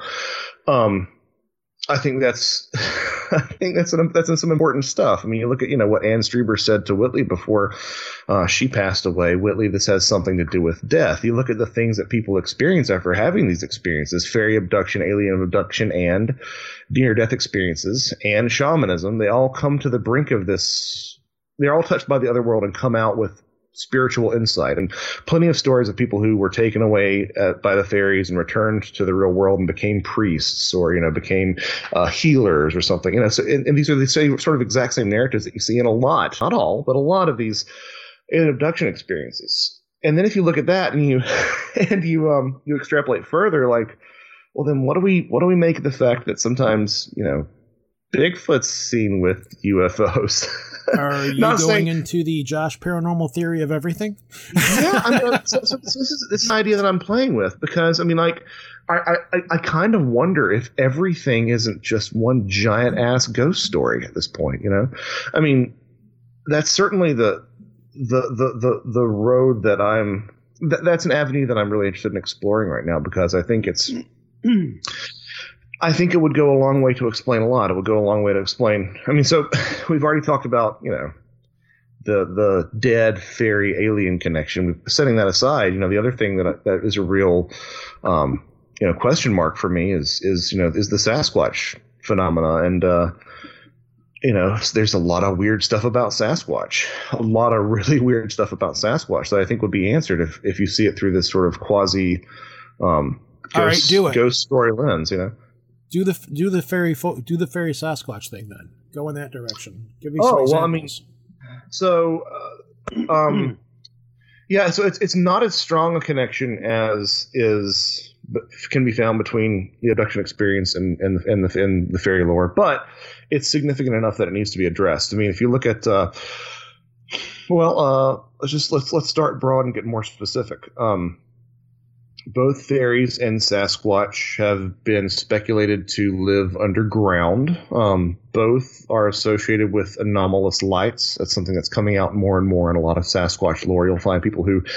even think that Sasquatch is just a relic hominid, but will say, but there are also these strange lights in the area. So that's another similarity. Um, both have been accused of mutilating livestock through history. Both have food taboos, as I outlined in a Trojan feast. There's some similarity between the smell of uh, some fairy smells and some Sasquatch smells. Um, you know, both if if a horse's mane was tangled in the morning in Brittany, it would be said that the that the uh, the fairies came along in the middle of the night and braided the horse's mane. And if that same phenomena happens stateside, and then a Sasquatch researcher hears about it in an area where there's Sasquatch, they'll say, well, horses like to steal into barns and braid horses' manes. This is actually something that people have accused. Both Mhm. tend to steal, both have been known to steal milk. I mean, there are a couple of stories that uh, I believe I talked about in a Trojan Feast where Sasquatch was found in a barn suckling at a cow's teat. Well, if a cow didn't give milk, uh, it was said that, you know, the fairies were siphoning it away.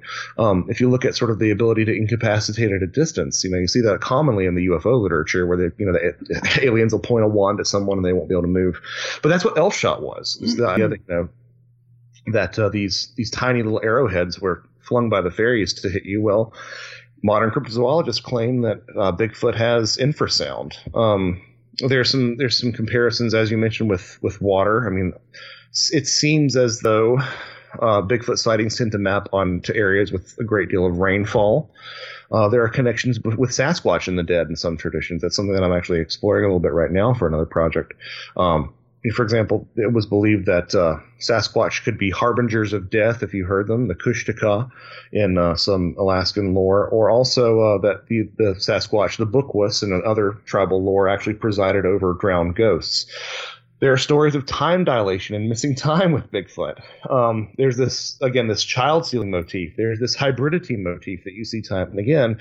Um, one of the things that I like to point out, and I, I might have said this earlier, but I just I love it because it really illustrates this connection that a lot of us take for granted. Um, so the Ghillie Dhu was a tall, sort of shaggy, solitary fairy of the Scottish Highlands. Um, and uh, that's where we get the term ghillie suit from. But Australian special forces, Australian special forces call their ghillie suits yowie suits after you know the yowies of, uh, of Australia, the Australian Bigfoot. So you know it really illustrates how similar these things are that we take it for granted. This is to say nothing of the more explicit things that people tend to cite, like motifs of the Green Man, but specifically the the woodwoes or the the woodwoes, which are a tall, hairy, um, a tall, hairy fairy from the British Isles. Um, you know, uh, similarly, uh, you know, there's a case that I talked about in a Trojan Feast where uh, a brownie denied of its uh, nightly offering of milk or whatnot uh, actually uh, decimated a family's livestock.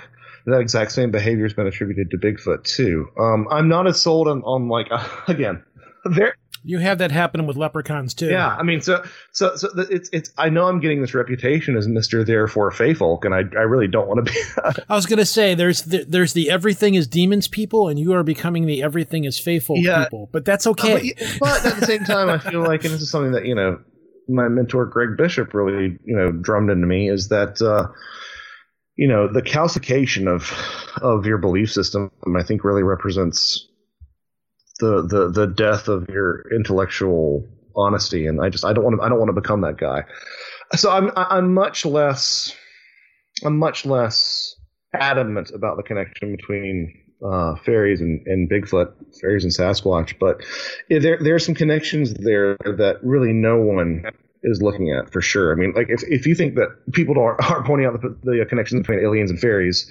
then then let me introduce you to Well, uh, well, let me introduce I think this. people have done that, but I've never seen anybody making a connection between B- Bigfoots and fairy folklore outside of things like like Pukwudgies and things like that. Um, I'm sure you're familiar with Pukwudgies, the legends of Pukwudgies. Yeah, um, and, and, you know those are even more explicitly, you know, Pukwudgies and uh, the Albatwitch up by where by where Tim lives, Tim Renner lives. Those are much more explicitly reminiscent of of uh, kobolds or or brownies that you find in, in the British Isles. Um, Which brings me to my next question: Since you are researching this stuff, how much of a cross correlation do you find with Native American folklore that bleeds into this stuff? funny you should mention that. I actually just got a uh, I just got this book of uh, North American elves, which uh, which I I tried to cancel it because Chris Woodyard said it wasn't that uh, wasn't as, as good as I was hoping it would be. But it looks like there's some there's some useful threads to pull on there. But um, no, it's it's pretty explicit. I mean, the, the, the connections between New World fairies and Old World fairies, even though they're not really named as such. Um, uh, you know, there's the child stealing aspect. Um, there's this accusation that they braid horses' manes among certain tribes. Um, people who are taken might return and become a medicine man or a shaman. Um, they tend to eat rubbish. I mean, that's something that you find in nearly every tradition, from the Jinn of the Middle East to the Tengu of Japan to the you know the Western Europe, uh, Western European fairy to the to the fairies of, of the New World. I mean, this idea that they eat trash that is beglamored to appear as appealing food. Um, you know, you, you find a lot of these same same things coming up time and again. To say nothing of the fact that they generally are regarded as short and generally tend to live underground. I mean, those are the sort of the three hallmarks that you look for when you're looking for folk legends. You know, are they short? Do they like to steal kids? And do they live underground? Um, uh, so, you know, I, I just I just found a reference today that um, sort of tying it back into the Bigfoot thing a little bit, but I just found a reference today that certain people among the Cherokee, certain certain uh, certain Cherokee beliefs, allege that you could actually communicate with the uh, these little people by uh, making knocks in the woods, which I thought that was really really a nice, interesting connection. Kind of like communion. Yeah, I mean, yeah, and, and that's you know that's something else that um, I actually I haven't heard a lot of people talk about it, so maybe people don't even know that it's that it's out. But uh, the third volume of uh, David Weatherly's Wood Knocks, um, uh, both Tim and I, Tim Renner and I, have essays in there, and mine is all about just exploring the, the similarities between uh, the similarities between Bigfoot and poltergeists. Uh, which, of course, the knocks are, are a huge part of that, in addition to you know reports of stones and whatnot. Well, what's the correlation then? Because I haven't read. I haven't. Is is the book already out or? Uh, yeah, I mean, it came out. Uh, I think it came out about six months ago or something. Um, but uh, I mean, so you've got you know you've got anomalous. You've got anomalous voices. Um, you've got uh, stones that are tossed around that are warm to the touch. Um, that's something that you find in Bigfoot reports and in poltergeist reports as well. Um, it's, it's, I find it amazing the number of cases you can find on the BFRO website that where no one has ever seen Bigfoot, but they're hearing knocks in their house, they're hearing taps at the window, they're hearing something running along the roof of their house, and this is all poltergeist phenomena, except the except for the fact that, you know, someone might have seen a Bigfoot during a different event, then it gets chalked up to Bigfoot. I mean, you've got uh, you've got unpleasant smells. You know, that's another thing um, that, that that occurs quite a bit. Um, you know, also I would say that you know there's this tradition of of gifting things to Bigfoot that you find. Uh, you know, people like to leave food out and they'll get a river stone back or something. There is a precedent for anything returned by Bigfoot to have been in apport in a séance. You know, I, I looked into it and it seems that that's that's Wait, what? What? Wait, whoa, wait, Okay. wait. so, so, so in these in these gifting scenarios, people who claim to be Sasquatch habituators, so they've got Sasquatch living on their property supposedly, even though they never take a photograph. That's another that's another thing to complain about for a different day. But in exchange for an apple or something, or in exchange for some some other sort of food stuff, or for like a shiny bit of glass or something. Again, this all sounds like fairy folk, uh, you know, offerings. But in exchange for these things, oftentimes Sasquatch will leave something behind, like a river rock, um, a dead rodent, a feather, and each of these things also have precedence as apports that were materialized during seances, especially during the age of spiritualism.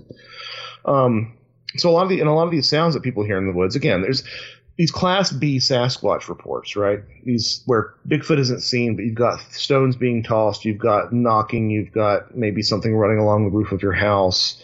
Um, all these things are the, the same things you run into in poltergeist experiences: heavy breathing, whistles, animal sounds that don't seem to have a, a real source. To say nothing of the fact that some people have actually claimed to have seen You're describing my teenage years of dating experiences, but go ahead. Wow, that's disturbing.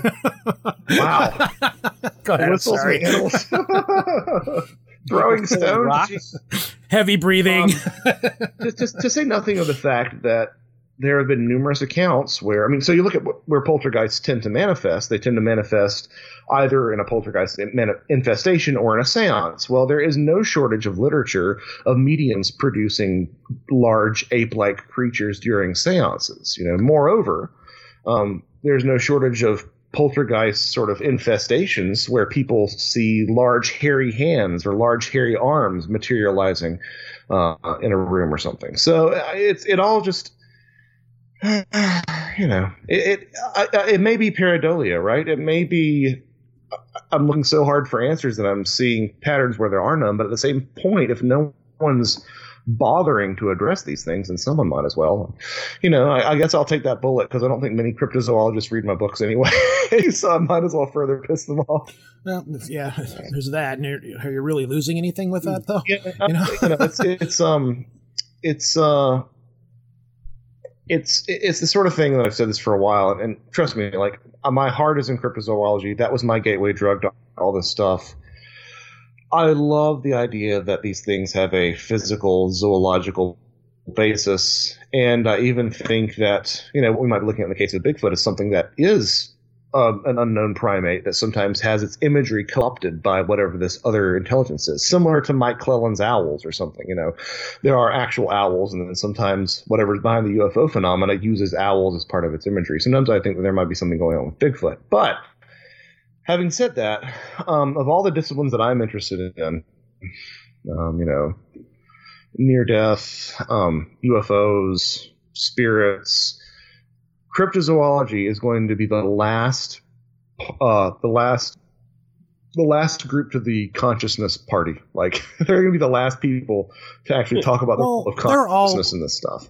I was down at Mothman a couple of years ago, hanging out poolside with a couple of people that were really big into the cryptozoological field. I'm not going to drop names. I have in the past, so people can dig and they can find it. But the con- the conversation at some point turned to: Are these things spiritual? Are we actually seeing a real flesh and blood creature? And I'm not a Bigfoot guy at all. I've made it no secret. I'm most of the stuff I'm very much into. Bigfoot, I, I, just I'm not a Bigfoot person. I don't I don't know if there's anything out there. I don't put a lot of thought into it. I personally don't believe there is a Bigfoot, but I'm comfortable with the fact if I'm wrong. So, and the conversation anyways turned to the spiritual aspect, and very quickly everybody there shot that down. And I've noticed that people are very tribal, much like politics and everything else. You know, UFOs are UFOs. UFOs are not to be associated with Bigfoots. Bigfoots are not to be associated with ghosts. If uh, I'm into UFOs and you Bigfoot people are nuts, well, I'm a, I'm a Bigfoot guy and you UFO guys are out of your mind. You know, whatever. You know, this is a flesh and blood real creature.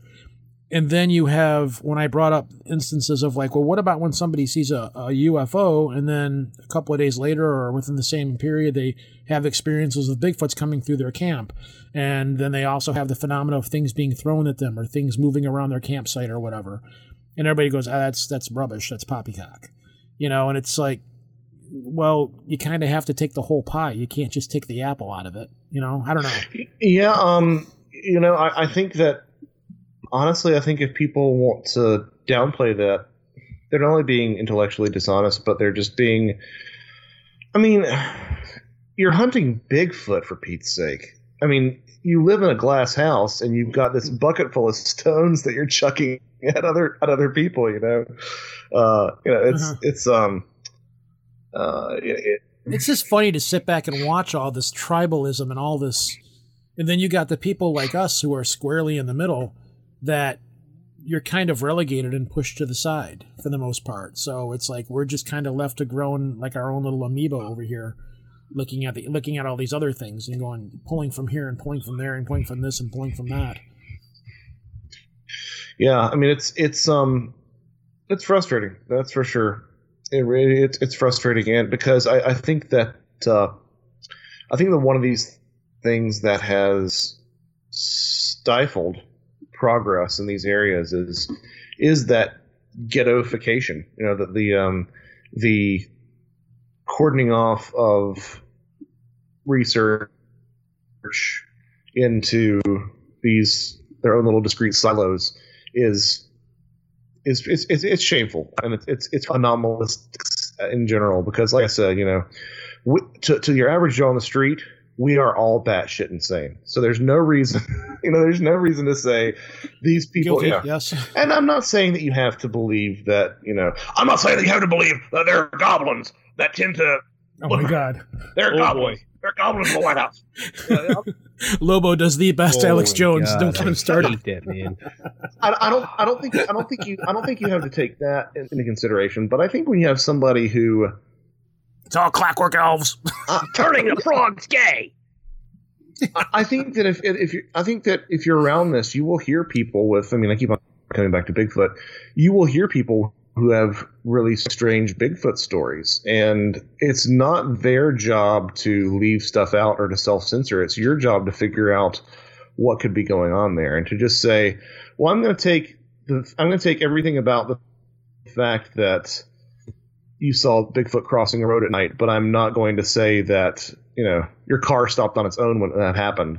That's that's just that's you, you can't. You, This isn't this isn't cafeteria cryptozoology. You can't pick and choose like that. I had a guy that I worked with several years ago that um he was one of those people that was like, "Oh, you're into all this stuff, blah blah blah," and I'm like, "Yeah, I have a podcast and I cover this stuff sometimes and stuff." He was like openly, you know, "Yeah, haha," laughing at me, and then it always seems like every once in a while, actually all the time, people will come up to you later and say, "I got a story for you," you know, when no one's around, and then they'll tell you a story. And his story was that he was up at his cabin, and that they had seen a Bigfoot or something. He said it looked like a walking like a walking moss. It didn't look. It wasn't hairy or anything. It looked like a, I said like swamp thing.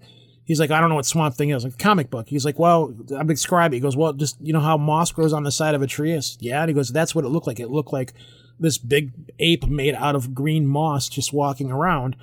He says, and later that night we had all kinds of stuff happening. Like the refrigerator door kept opening and closing. Lights were blinking off on their own. And he goes, it was the strangest thing. So, you know, I was like, so you saw Bigfoot then? He goes, well, I guess so. Maybe it was Bigfoot, but he wasn't describing as though it was a Bigfoot. But what really bugged him was the fact that he didn't he didn't like telling a story. He didn't want to tell the story that he saw Bigfoot. He didn't like telling the story that things were moving around in his cabin and stuff and strange things were happening in his cabin after he saw this thing. So I was like, well, maybe you saw a Genoskwa or something like that. He's like, what? Um, never mind. But anyways, um, he had this the story he had was very unusual and strange but he again he didn't want to tell anybody about it because it didn't fit for one seeing bigfoot is laughed at and then tell people on top of that that things were moving around his cabin and uh, lights were blinking on and off and in the middle of the night his refrigerator door flew open and all the beer fell on the floor and stuff like that. You know it only happened for one night for him after he saw it but he said that was the strangest thing. I don't know what it was. I don't know what happened or whatever. He was asking me like for answers and i'm like i I don't know, you know. Things. I was I'm- like, so you're gonna laugh at me in front of everybody, and then you're gonna want me to be your paranormal psychologist off to the side. I'm like, I- I'm not the paranormal freak of the week here, but okay. I am absolutely enamored with that story. That's fantastic. Um, see, see, to me, to me, like that's the stuff that's interesting. you know, I mean, it, Well, I did do some research, and there is a northern Michigan. It's it's a northern states one. It's northern Michigan, Wisconsin, um, along those areas and parts of Canada where there is a Native American legend about a, a moss-like creature that walks around. It's not ca- the Genoskwa was another name that the Native Americans used to call Sasquatch. I just threw that out there just to be like, ha, I, I look at my knowledge base, blah blah blah, knowing that the guy wouldn't know what I was talking about. But oh, anyways, a dick I, I confess to being. Yeah, I could. I totally confess to being a dick move in that situation. But my, in my defense, the guy had did just laugh at me in front of everybody, like I, I was an idiot for studying this kind of stuff. Moving on though, but there is a legend that pertains to a, a moss-like creature that is commonly uh, mistaken for a Bigfoot by many. You know, Native Americans will. When they do, you can get if you can get the story out of some of them that uh you know that's that's just like a guardian of the woods or something like that. It's a guardian spirit or a nature spirit or something along those lines. And it's not a Bigfoot. It behaves very differently than a Bigfoot does. It's not something that communicates with you, but it's it's a guardian of the woods kind of thing. right? Yeah. Um, I, I find that if you if you just if you Josh is like, right, no, no, moving no, on. no, no, I was just gonna say, if, if, if you I know, I know, I'm you- kidding. If you find that you press on on people, um, Mm. if you, if you if you press on people a little bit, if even when they say, "Nah, I've never had anything happen to me," they usually will be like, "Well, there was this one thing," and sometimes it's not Yeah. as dramatic as seeing moss squatch, but you know, it's yeah. Moss Squatch. Good name for it. I was like, Swamp Thing? I don't know what Swamp Thing is. I'm like, Man oh, Thing. God, come on. Yeah, man thing, sure. man bear pig. Non bear pig. I'm going to close the show out by asking you one final topic, and we can take this as long as it needs to go or as short as it needs to go. Recently, you read you had written a um, biblically long, um, probably the longest post that you've ever written about skepticism. It was damn near a book within itself, or an essay of some form or another. Do you want to talk about that? Would you Uh, like to get on the couch and you know? No, so it's been a good Spread show. out yeah, uh, no, it's um, uh, yeah. I, I just it was uh, it took me about. I mean, so I don't. I actually don't do short form as well as I do long form in terms of like. Just for some reason, in some ways, it's harder for me to write, harder for me to, to put my thoughts down. Probably because I'm just trying to pack as much as I can Dude, you were venting. but well, yeah, you know, there there's some there's some real. I, I kept on seeing the same set of pedants on Twitter saying the same boring stuff from their scientific high horses. And let me be clear, I'm not anti-science. I'm anti-scientism. Um, and I didn't think it did me any good to try to combat some of these old tired ideas over social media. I just was just like, you know what, I'm just going to put this out there and it'll you know it'll be like the thing that I can point to from now on whenever people ask me these things because it's exceedingly apparent that this is not a, a phenomenon that can be scientifically measured. And to say that all all things real must be scientifically measured is it's just it's it's not it's not true. I mean, it's fundamentally not true.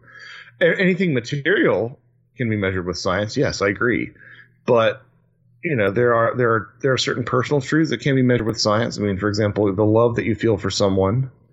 Um, Chemical reaction in the brain.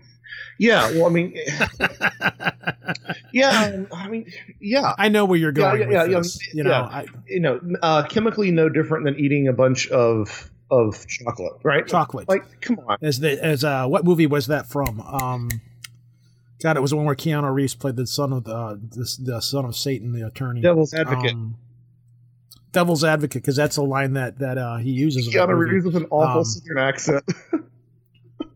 I'm Well, it was, it was who who played his dad? Who played his dad? It was um, Robert De Niro. Was it De Niro? Al No? Pacino. No, it wasn't De Niro. Pacino, Yeah, Ooh-ah! Pacino. Yeah, it was Al Pacino. That's right, because that was the line that Al Pacino used in there to describe Yeah. love, right before the demon daughter molested him. Um, Um, yeah, but go ahead. I'm sorry. and- and so it's just it's just little things like that. Um, additionally, you know, this this idea that. I mean, I, I opened up the, the the blog post with a quote from Gordon White, which is basically, you can't measure tidal changes in a sink. Theoretically, you could perhaps buy extremely expensive um, measure, you know, tools to actually measure the, the tiny, insignificant change and, and, and theoretically blow it up to tidal proportions, but everybody would laugh you out of the room. You have to go measure it on the beach. Now, what happens if that phenomena that you're trying to measure is entirely unpredictable in terms of its regularity? And uh, what happens if there's some sort of additional omnipotence standing outside of it to that has some sort of power to deliberately thwart your attempts to study it? I mean, But as soon as you say the omnipotence part, that is where it all falls apart in that argument. how so? Because you can't measure the Oh yes, yeah, yeah, yeah, exactly. That's like saying God is manipulating things. Well, prove to me that God Right. exists. Right. That's that's where your argument's going to And, fall and, and that's and that's the reason that it's not scientific. It doesn't mean it doesn't mean that these paranormal things aren't real or don't have some sort of base in reality, but they aren't scientific. And those things are not mutually exclusive. I think it's the real, you know, I think it's the real epistemological thing to get across. Is just because something can't be measured scientifically doesn't mean it's not real or just because you know and, and again science is great science is the best tool that we have for separating nonsense from truth but um it's kind of the only tool we have, really. yeah yeah So- so, and, and so basically so basically was just trying to take that apart the other thing that really was bugging me was the way that some of these paradoxes that are actually that actually don't necessarily um a lot of paradoxes have been weaponized by skeptics and, and they've been the the actual paradox are not more favorable towards science sort of skeptical explanations than they are paranormal ones.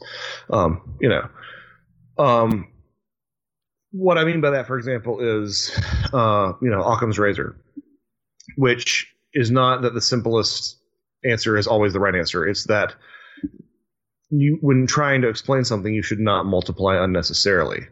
So, which of the two scenarios multiplies unnecessarily in the case of the you know 1950s Kelly Hopkinsville case? Is it that some rural Kentucky had a night with something that they can't explain? They had ideas, but they can't explain it. Something quite odd. Or is it more realistic that the people in Kentucky were getting drunk on moonshine and were so drunk out of their minds that they could not recognize owls and thought that owls were little spacemen? Like it just, you know, one of these things multiplies unnecessarily, the other doesn't. Doesn't mean that, you know, I'm not not casting I'm not saying which one is true or not, but you'll hear Occam's razor trotted out as as, you know, some sort of idea that the simplest answer is always true, and it's just not. Um, Uh, the most obscure answer is usually the one that's right. you know, in my, my personal experience, yeah. Um, the, the other thing that bugs me too is is this um, the concept of uh, the God of the Gaps, which is again a very, very sound idea. The idea that just because you can't explain something doesn't mean that that means that there's divine intervention. However, a lot of skeptics weaponize this and they say that it means that you know when there are gaps, for example, well, these. So maybe I should clarify that a little bit bigger, better. Um, you put out rotten meat. We put out meat rather, and three days later there are maggots on the meat. Spontaneous generation, right? I don't I don't know what happened, but it must be magical. And as science continues along, they say, "Oh no, the maggots are the result of eggs that are results the, the result of flies that were drawn to the smell of the meat. That gap has been filled." and so like there are numerous things that are still mysterious about um, still mysterious uh, in, our, in our world um, that some people will uh, some people will put out there as you know sort of evidence of the of the, of the divine you know, uh, you know the, God gaps and again the, the the materialist skeptic will say well that doesn't you know time and again it's been proven that these gaps close and uh, just because these gaps exist does not mean that there is something supernatural going on. But so many of them make this extra erroneous step, which is just because there are gaps doesn't mean that there's something supernatural going on. Science will fill in those gaps, which is in itself a violation of the God of the gaps fallacy. You're you're, you're subbing in you're subbing scientism for theology, basically. Um, it's it's what Rupert Sheldrake. No, it's uh, what Karl Popper, Rupert Sheldrake, a comment uh, uh, quoted him, but it's what Karl Popper called the uh, the empty promissory note of materialism, which is this constant promise that every blank, every gap will be filled in. Maybe, maybe not, but. But yeah, I don't but, believe that either. Yeah, I don't. But but, but, but, you, but you can't do you can't start using that explanation because you have then turned science into faith, and you see this mistake all the time. So that's sort of that's sort of the the blog post in a nutshell. There's a lot more in there. I talk about uh, skeptic explaining, which is definitely a thing. thing. You know, when you're talking to somebody about about uh, you know the alien abduction phenomenon, and they're like, "Well, you see, there's this thing called sleep paralysis, and sometimes people will experience these feelings and sensations of being paralyzed." you know, and meanwhile, you're like five sentences ahead of them because, you know, among other things, they are conflating they could be conflating a vector for the paranormal rather with a cause of the paranormal. You know what I mean? So you know they're not they're not even entertaining the idea that maybe sleep paralysis is something that allows something else to come in. Again, maybe it isn't, or maybe it's both. Yeah, but these ideas only go so far. Sleep paralysis, yes, does explain a lot, but it doesn't. Whereas they're because I know people like this where it's like, well, that explains this. And if it doesn't, then they're just lying. Maybe have you ever thought of that? Maybe the person is just lying because we had into I had into a conversation with somebody about Travis Walton, and uh, they were like, "Well, what do you think about it?" I'm like, "Well, his story sounds pretty sound. He hasn't changed the story over the years. He's always stuck with the same story. Whereas most people, you you can tell a bullshit factor when the story starts to change. It's like, all right, I need to change the story to keep my story relevant, which uh, you see happen with the Rendlesham UFO case is my favorite mm-hmm. ones to go to. Yeah. Whereas with Travis Walton, he's like, I've told my story. This is it you know, I've answered every question about it. I'm still sticking to the same story. Uh, this was false. This did happen. That that that, didn't happen. The movie just blah blah blah. But Travis has always stuck to the same story. And the response that I get is, well, maybe it's just because he's told the story so many times that he's got it memorized and blah blah blah. And it's like, then why are we having this conversation? If you're not going to make any headway with me, then I'm not going to make any with you. Why are we talking about this? Right. If it comes down to, well, he's just lying, then then there's no point in there's no point in investigating this any further. Why are you doing? Well, and it? you know, and, and, You know? and, and no one wants to sit with. No one wants to sit with. No one wants to shrug anymore. You know, no one wants to sit with the fact that these things. A little bit of one might be true, and a little bit of the other might be true, or you know, there's no way to tell. You know, just because something's less likely doesn't mean it didn't happen. So yeah, that's sort of that's sort of where I landed on all that. It's like the uh, there's the Einstein thing, which I'm not sure fits into this real well, but it's the spooky action at a distance Right. motive, where some you know Einstein couldn't explain what was going on. There was like an atom here and an atom way over here that were tied together, and this one is being affected by that one at such a distance. Right. Yeah, and, and it's interesting. I heard somebody. Uh, I think it was on. I think it was on Strange Familiars. Um, uh, not familiar. you always say strange familiars. Do you know that? You ever get any grief for that? Yeah, I know. It's I and I I said that last time I was talking about him. I have a very it's it's a weird thing. There's there's like our show Project Archive is actually archivist. I just say it wrong, and I fully own up to it when I do nice. it. Okay. Got Um, it. Got it. and I think it, the familiars things come that comes from way back when I used to first started playing Dungeons and Dragons, and I had a mage, and it was like a pet, and that word was said to me that way, probably by somebody else, and it just got stuck in my head. Um, for a longest time, I couldn't say the word genre. I kept saying genre for the longest, longest time because Or- or- somebody said it to me that way. Or equine. Yeah. Yeah, yeah, exactly. E- equine, equine. Yeah. So Okay, okay, anyway, um, somebody somebody on street. I think it was I think it was on Strange Familiars. Um, uh, someone someone made the comment. you say familiar is funny, but Okay, go well, ahead. oh well. Um, someone said uh, that it's almost like the obs- dealing with the paranormal is almost like the observer effect in reverse, where the thing that you're looking at looks back at you and starts affecting you. You know, so hmm Uh. exactly. Let's just move on to uh, so you do chicken. what? Mm. Elves are known as limb chicken. Squirrels are known as limb chicken. I have befriended squirrels in my yard. They're going to kill you. Just- Yeah, it's become an annoyance because they'll come up and like scratch on the window when the screen's open because they want me to give them food now. They want me to, like, they're storing up for winter. Yeah, which I'm completely cool being friends with squirrels. So I guess I'm their pet now. They're I do stupid human tricks. Watch when we scratch, he gives us stuff. bug infested vermin, tree rats. They are not bug infested. They are not. Yes, they are. I ate one last year. It was delicious. it was delicious. Wow. All right, let's close this out because we've been going for over two hours now. Um, you did say you're working on a new book, and you neglected to mention the name for obvious reasons. But um, you're researching Bigfoot from the sounds of it. When do you expect this next project to be done? uh, it's a good a good question. Um, I mean, I would think sometime in a year. Um, that would be that would be what I'd guess. I uh, it, uh, I've never done a, a joint project before, so it's going to partially hinge on that. Um, are you going to go out and do field research as well with this one, like you did with your Fey folklore stories? Because you're kind of going in a different direction here. Yeah, I don't know. Um, I uh, Are you going to go squatching? Let me let me see how coy I can be. There, there will be a field. There will be a field work aspect to this. I think that's a good way to put it. Yeah. Okay. um, are you one of those people that like forecast books three books out or whatever? Like, do you, do you have an idea for what you're going to do after that? Because it sounds like you need to go into the whole phenomena of fate with the undead and ghosts and things like that. You've got enough ammo there, it would seem to go with it. Or are you just burning out on this topic entirely and are you going to go in a different direction? I mean, yeah. all those, all those things. You know. Good answer. Um, Is Queen Mab going to show up in your sleep and beat your ass again? you know, I, I, I do feel, I do feel. Actually, I was, um, I was sitting down to watch something with my wife today for Halloween, something spooky, and I was just like, you know what? We we got like ten minutes in. I'm like, I just don't feel like watching something spooky. I, I, I'm around this stuff too much, you know. Um, so uh, you know, I, I don't know.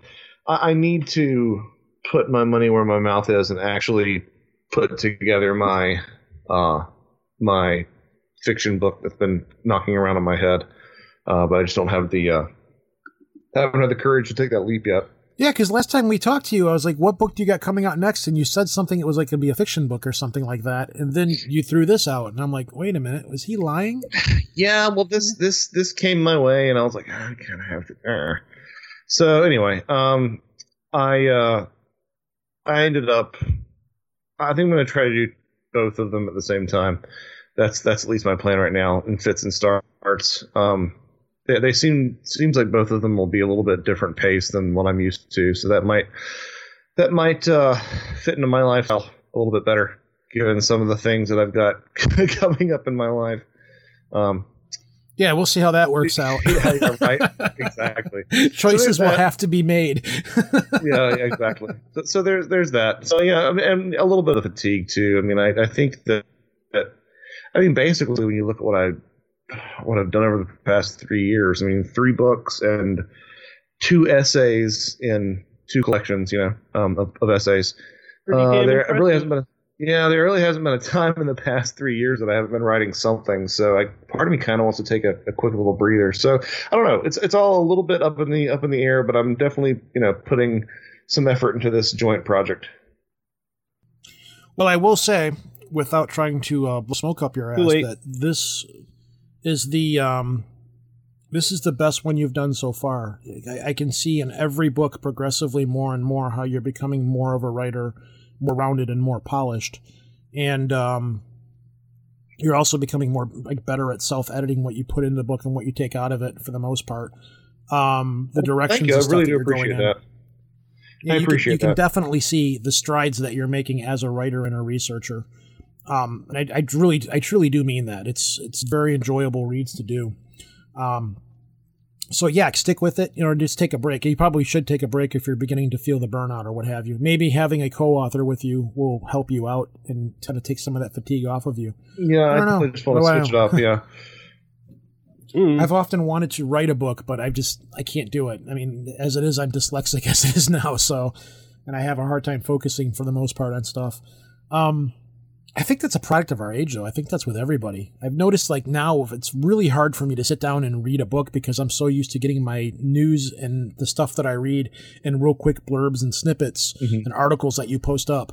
Right. I often wonder, like everything that I post up on Facebook, I wonder how many people are actually reading it or just reading the title of the article and liking it and making a comment based on the title of the article rather than reading the article. Oh yeah. because they can't read the article because I can't take the time to read it or comprehend what they're reading anymore.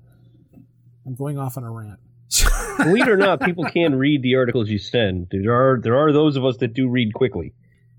I know, I know, but I wonder how many, like, because we've got people on our Facebook page that don't even listen to the show. They're just there to read the strangeness that goes through every Mhm. day. Yeah, that's the wild. Tremendous amount.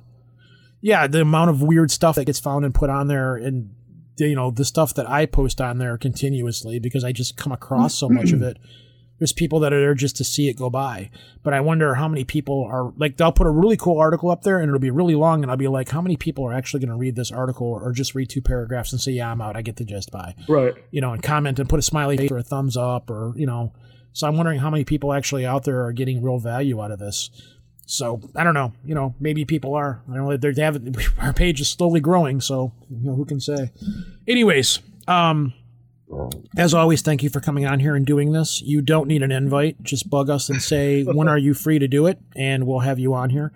Um, hopefully, fingers crossed, you will be back on here hopefully within the next two months for a show that we've got coming up that I don't want to say and I don't want to jinx. Okay.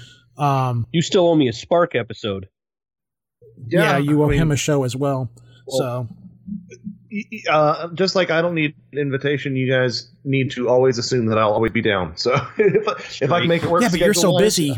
Well, I mean, you know, I, I, it's it's gonna it's, It's easier you. to work around you. it's getting it's getting less busy now. I mean, like you know, it's it's the the uh, the um the book promo promo circuit is starting to wind down a little bit, so it's nice. Yeah, we saved you for last. That's for you saved us for last. That's for last. yeah. Well, hopefully we've uh, we've given you a different, entertaining interview, and we've given people something to think about. So uh, as always, yeah, thanks for coming on here, Josh. It's always a pleasure to talk to you. It's it's fun just to have you here just to talk. Well, it's it's it's an absolute pleasure, guys. I I um it's just it's it's always fun. Always fun. Love you, brother. How much do we have to pay you to get a mention in one of your books? Um Yeah. no, Why would you want to no, no cheapen his literature like that? Well, I'm not saying we would pay him. I'm just saying if somebody were to theoretically, Oh, my you know, God. want to, get, to pay to get a shout out in the book. see You know. now now, now I'm going to make it a point now. Please don't do No, that. what you do is when the next book and you give us a shout out, you have to say, you know, give us a shout out and then put in parentheses, they paid me to say this.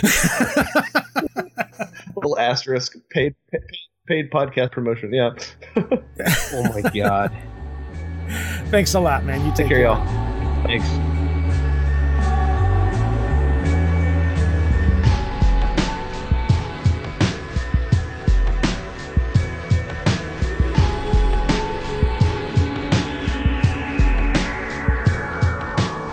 So, Josh, uh, a rambling Josh. Actually, we were all rambling, but um, I, I was talking to you before the show that I detected nervousness in him, and but you're like, no, that's how he always is on all these shows because mm-hmm. it just sounded like there was a lot of uhs and ums and long pauses and things like that. But maybe that was just him thinking or whatever. He loves being here. He genuinely does. They're just Like- word whiskers. all week long it was like I'm going to be on Project Archivist, and I'm like, you're getting uh, like. You don't you don't make this much noise when you go on Coast to Coast AM or you know or whatever. So you know He's family. That's so, why. Yeah, he is. He is. It's you know, it's just he's so busy. We don't. I don't have a. I have a hard time trying to pin him down because he's always got stuff coming up. Oh, Um, But he said he's going to start slowing down. Hopefully, he can come back for the other show that we want to do at Thanksgiving. I'm, I'm really hoping that, that that all falls together properly and Should do. just to have him here. Yeah. Um, I don't. It's not going to be like when we have Chuck and when we had Chuck and Todd on, where it was like everybody talk at once a mile a minute and go. You know, this is this hopefully will be a little bit different. But um, man, we covered a lot of ground here. Um, Oh, yeah. It was like it wasn't just him talking; it was us talking about stuff that happened to us and everything else. So it just kind of flowed and went. Mm-hmm. But moving on. So here's the story. Um, if you follow us on social media, if you're part of our Facebook page, or if you follow me, and I think you, I think you re didn't you redo it in your Facebook page too? I don't remember, or I know you uh, reposted it somewhere. I don't know if you posted it on the page or on your Facebook profile. I don't know. I also did it on Twitter. I said, hey, call into the show and tell everybody what your favorite pizza is, thinking we might get a couple of phone calls. Because whenever I say, hey, co- contact the show and you know, give us a shout out, let us know where you're calling from or let us know where you're listening from or whatever, nothing. We, we will go a year without phone calls or anything from anybody out there. And then when we do get phone calls, it's from a select group of, you know, the hardcore, the hardcore listeners. Um, even though I don't think uh, Aaron and his wife have called in yet. Um, No. No, I don't think they Surprisingly. did. well, they should. Surprisingly. Now they they listen to this, they don't really have an excuse now, do they? Correct. Now, now they're both going to call repeatedly, which is fine. Good. But anyways, so if you are a person that's on our Facebook page, um, it's kind of gone to the whole pizza thing. I put a post up a little while ago about pineapple and pizza, and then from there things just progressively went downhill. So our Facebook page basically works as if you're on our Facebook page, it is throughout the day or whenever we have time or other listeners have time or it's a community. We all hang out, we all know each other. Both myself and Lobo are very accessible on there, very active um, everybody posts all kinds of strange news throughout the day. Or a certain group of people. We have a whole lot of lurkers in there that don't interact at all, that are just there to read the stuff and see what's going on, but very seldom do people interact. Whatever, that's fine. They're there. But everybody's been posting all this stuff about pizza as of late. Um, as of right now, it has slowed down a little bit, but because of this, it will probably increase again. So, going back to what I said, I put a message up saying, hey, call into the show and talk to us about what your favorite pizza is or what you define as being a pizza. Because Chuck actually made a pizza with pickles on it. That And- looked so good. Oh, God. That was so good. Oh No, he's to force me to try to eat one in Vegas. I know. Do it, dude. Try. No. The only time I've ever had pizza and pickles was when I had a Big Mac, uh, a Big Mac pizza with Yeah. pickles on it, and that was okay because it tasted like a Big Mac. Okay. But eating pizza with spaghetti sauce and, and, and cheese and pickles on it just does not sound appealing to me. And he threw like peppers on there, and then he made this Charles looked Manson good. face. Not to me. But anyways, So it's become this one upsmanship between everybody on the page, it seems like, to try to post more and more grosser and grosser kinds of pizza. One was posted where it was candy corn. Did you see that Oh, one? that looks terrible. There's a I candy hate corn candy one. corn though. There was a green pea pizza. Um, nope, these don't belong on a pizza.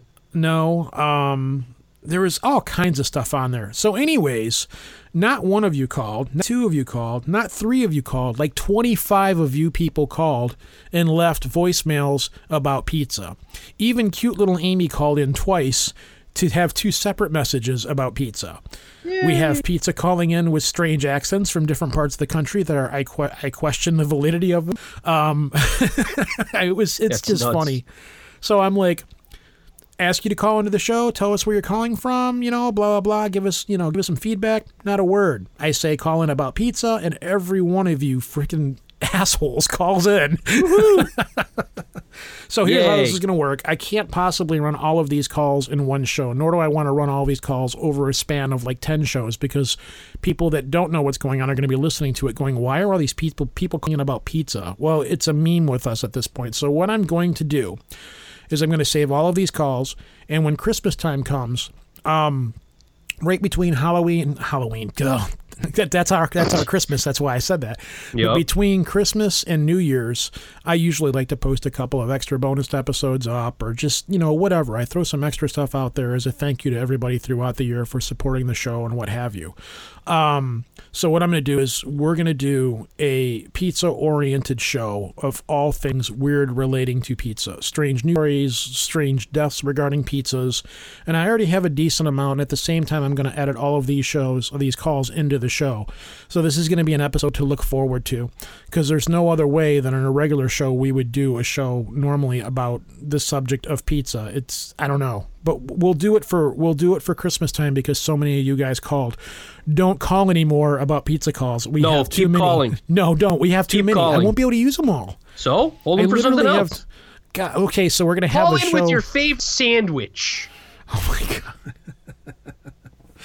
um, so that's it. Uh, let me check one thing here real quick. Post recipes for your favorite dishes. You know what we sh- knew a show that we always we said we were going to do, but we never did, and that was the one that was all like uh, strange recipes from like serial killers, murderers, and strange people. Mm-hmm. Yeah, I still have that book. we Yeah, supposed the to uh, talk about that. Never happened. what was the what was it? Belle Gunness? Was that her cookbook? No, uh, what the hell was her name? I got it on here somewhere. It's uh, it, they were all recipes from a serial killer. What the hell was her name? God all- damn it! We were going to do a show. I remember Robert Schneck was supposed to be involved, Yep. and we just never got around to doing it. I, I still want to do that show. Maybe we still can. I, Mm-hmm. If we can get together, I, the problem I think I ran into is I couldn't find enough recipes from from weird people, convicted serial killers or whatever, just strange recipes. And on top of that, what am I supposed to do? Read the recipes on the air? You know, I, I- Yeah, that would be yeah, a little that's odd. In hindsight, that seems a little stupid. Yeah, that seems a little odd. So. I'm sorry I brought it up. Uh, well, no, I mean, I, we, we could do it, but I don't. I'm not sure how we could do it. That's the thing. You know, I, I don't know. We'll have to figure. Maybe that's why we didn't do it. So, looking at the calendar, I'll be away next weekend, so there won't be a show. We can record a show on the 27th, which is a Saturday, and then the following week is Halloween. More than likely, I will drop the show that I already have recorded with Winston Conrad dealing with werewolf court cases from the Winston. Late 18, 1800s and 1900s that are we it was a strange show. It wasn't what i thought it was going to be but it works. Um Do it. it's all yeah that'll probably drop on the 27th because that'll be the one right before halloween. And then maybe i'll go back and throw one of our old halloween episodes up as a bonus kind of thing.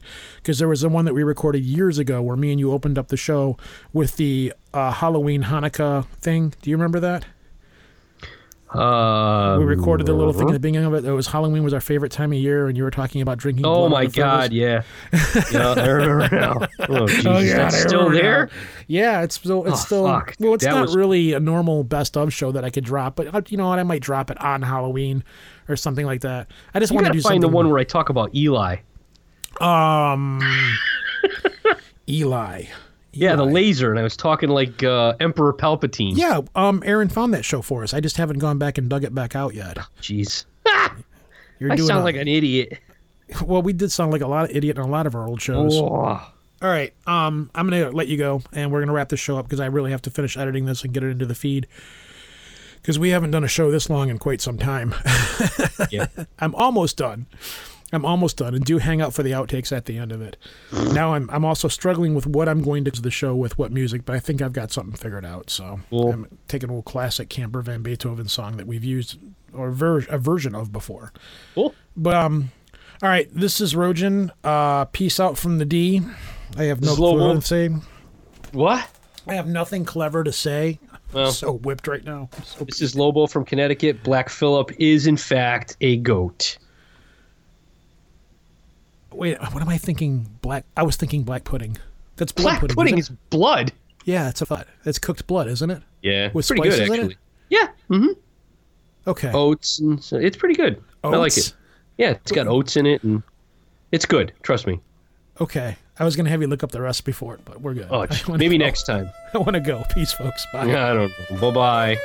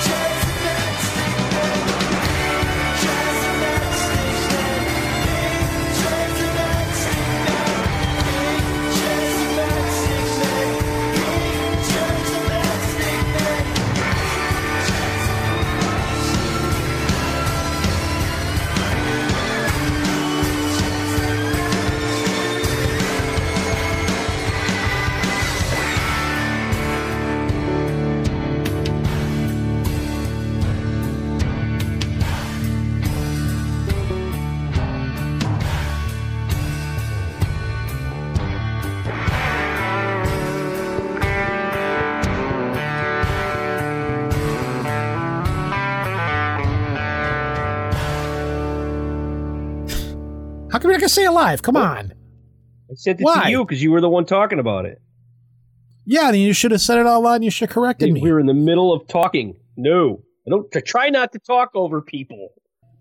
Well, I know, but when I said, all right, we're going to talk about this now, and you're like, "No." I didn't find it at that point. Well, you can talk about it No, now. It's already passed. You want to say it? You brought it up. No, I can't. Oh, right. I can't read off my phone because it distracted the. Sh- you sent me a paragraph when I'm talking to Josh, and I'm like mid sentence. Going to completely read this. But this is the Moss Monster that I'm talking about, right? Well, then talk about You it. You brought it up. You talk about it. I don't know what the hell it is. You're the found the You ju- information. you were just talking about it. How can you say you don't know what the fuck it is? You brought well, it you up. found it. I didn't. This is going into the outtakes. I'm sure. why, why won't you read this? Whatever. I gave fine. you the information. I'm not going to read it off of my phone. Plus, I don't know where the source phone. material is. It's on my phone. I'm supposed to read it off of mine. Then read it off of your phone. sake, no. Is it the same thing that you sent me exactly? Yes. Oh my god. What's that? People, the norovirus. Awesome. I don't know why your signal keeps cutting out. I think it's uh, the connection of the three of us together that's making it happen. I don't know. We give people the norovirus. I can't even pronounce this. What the hell? I'll try to read it. Good. The little man was called the Bofoil or. Uh, Yeah, I can't, dude, really. Seriously, you want me to read Yeah, this? yeah, Yeah, I do. Or not. I can't read then this. Then just leave it. Put it in the both show names notes. being used alone or together. The translation of bipoli, bipolar, is the thrower. The translation of Cowie, Anaku, and Anushaska, Sorry, guys. the one who stays in the woods. Hold on, we're having a, a spousal dispute here. The one that stays in the woods, or to give more concise translation, forest dweller. Forest dweller. Little men can be compared to the European counterparts: dwarves, elves, gnomes, and leprechauns. That doesn't tell me anything other than the names of it that I can't you pronounce. go. Can you pronounce them? Probably Can you pronounce one of these names? Just pronounce one of these names. No. Both. Oh my god, damn you! You brought it Okay. up. I gave you the information. Follow through. You sent it to me motherfucker. in a paragraph through. long text in the middle in the middle of a conversation with Josh. What, what, what, what are we talking about? the Bo, he sent me a text. I was in the middle of asking you a question and my phone went off because we talk behind Oh, the scene right, right, via right. text when we need to. And he sent me this thing about what the what those little green moss creatures were. And the man, uh, the little man was called the B O H P O Bapali or Kawi Anukasha. Anukasha, both names being used or together. The translation of Bopali or the thrower, the translation of Kawi and Akasha Wanabanya, uh, Lick a the lot one who stays in the like a lot of puss, the one who stays in the woods. Or to give a more concise translation, the forest dweller. Little man can be compared to the European counterparts dwarves, elves, gnomes, and leprechauns. So, yeah, there. I have to like do some clever editing here at this point So, to sorry, make this. sorry, guys. I uh, yeah, I'm better now. Yeah, where did we leave off at? I can't remember now. I was in the middle of arguing with him. I don't know. So,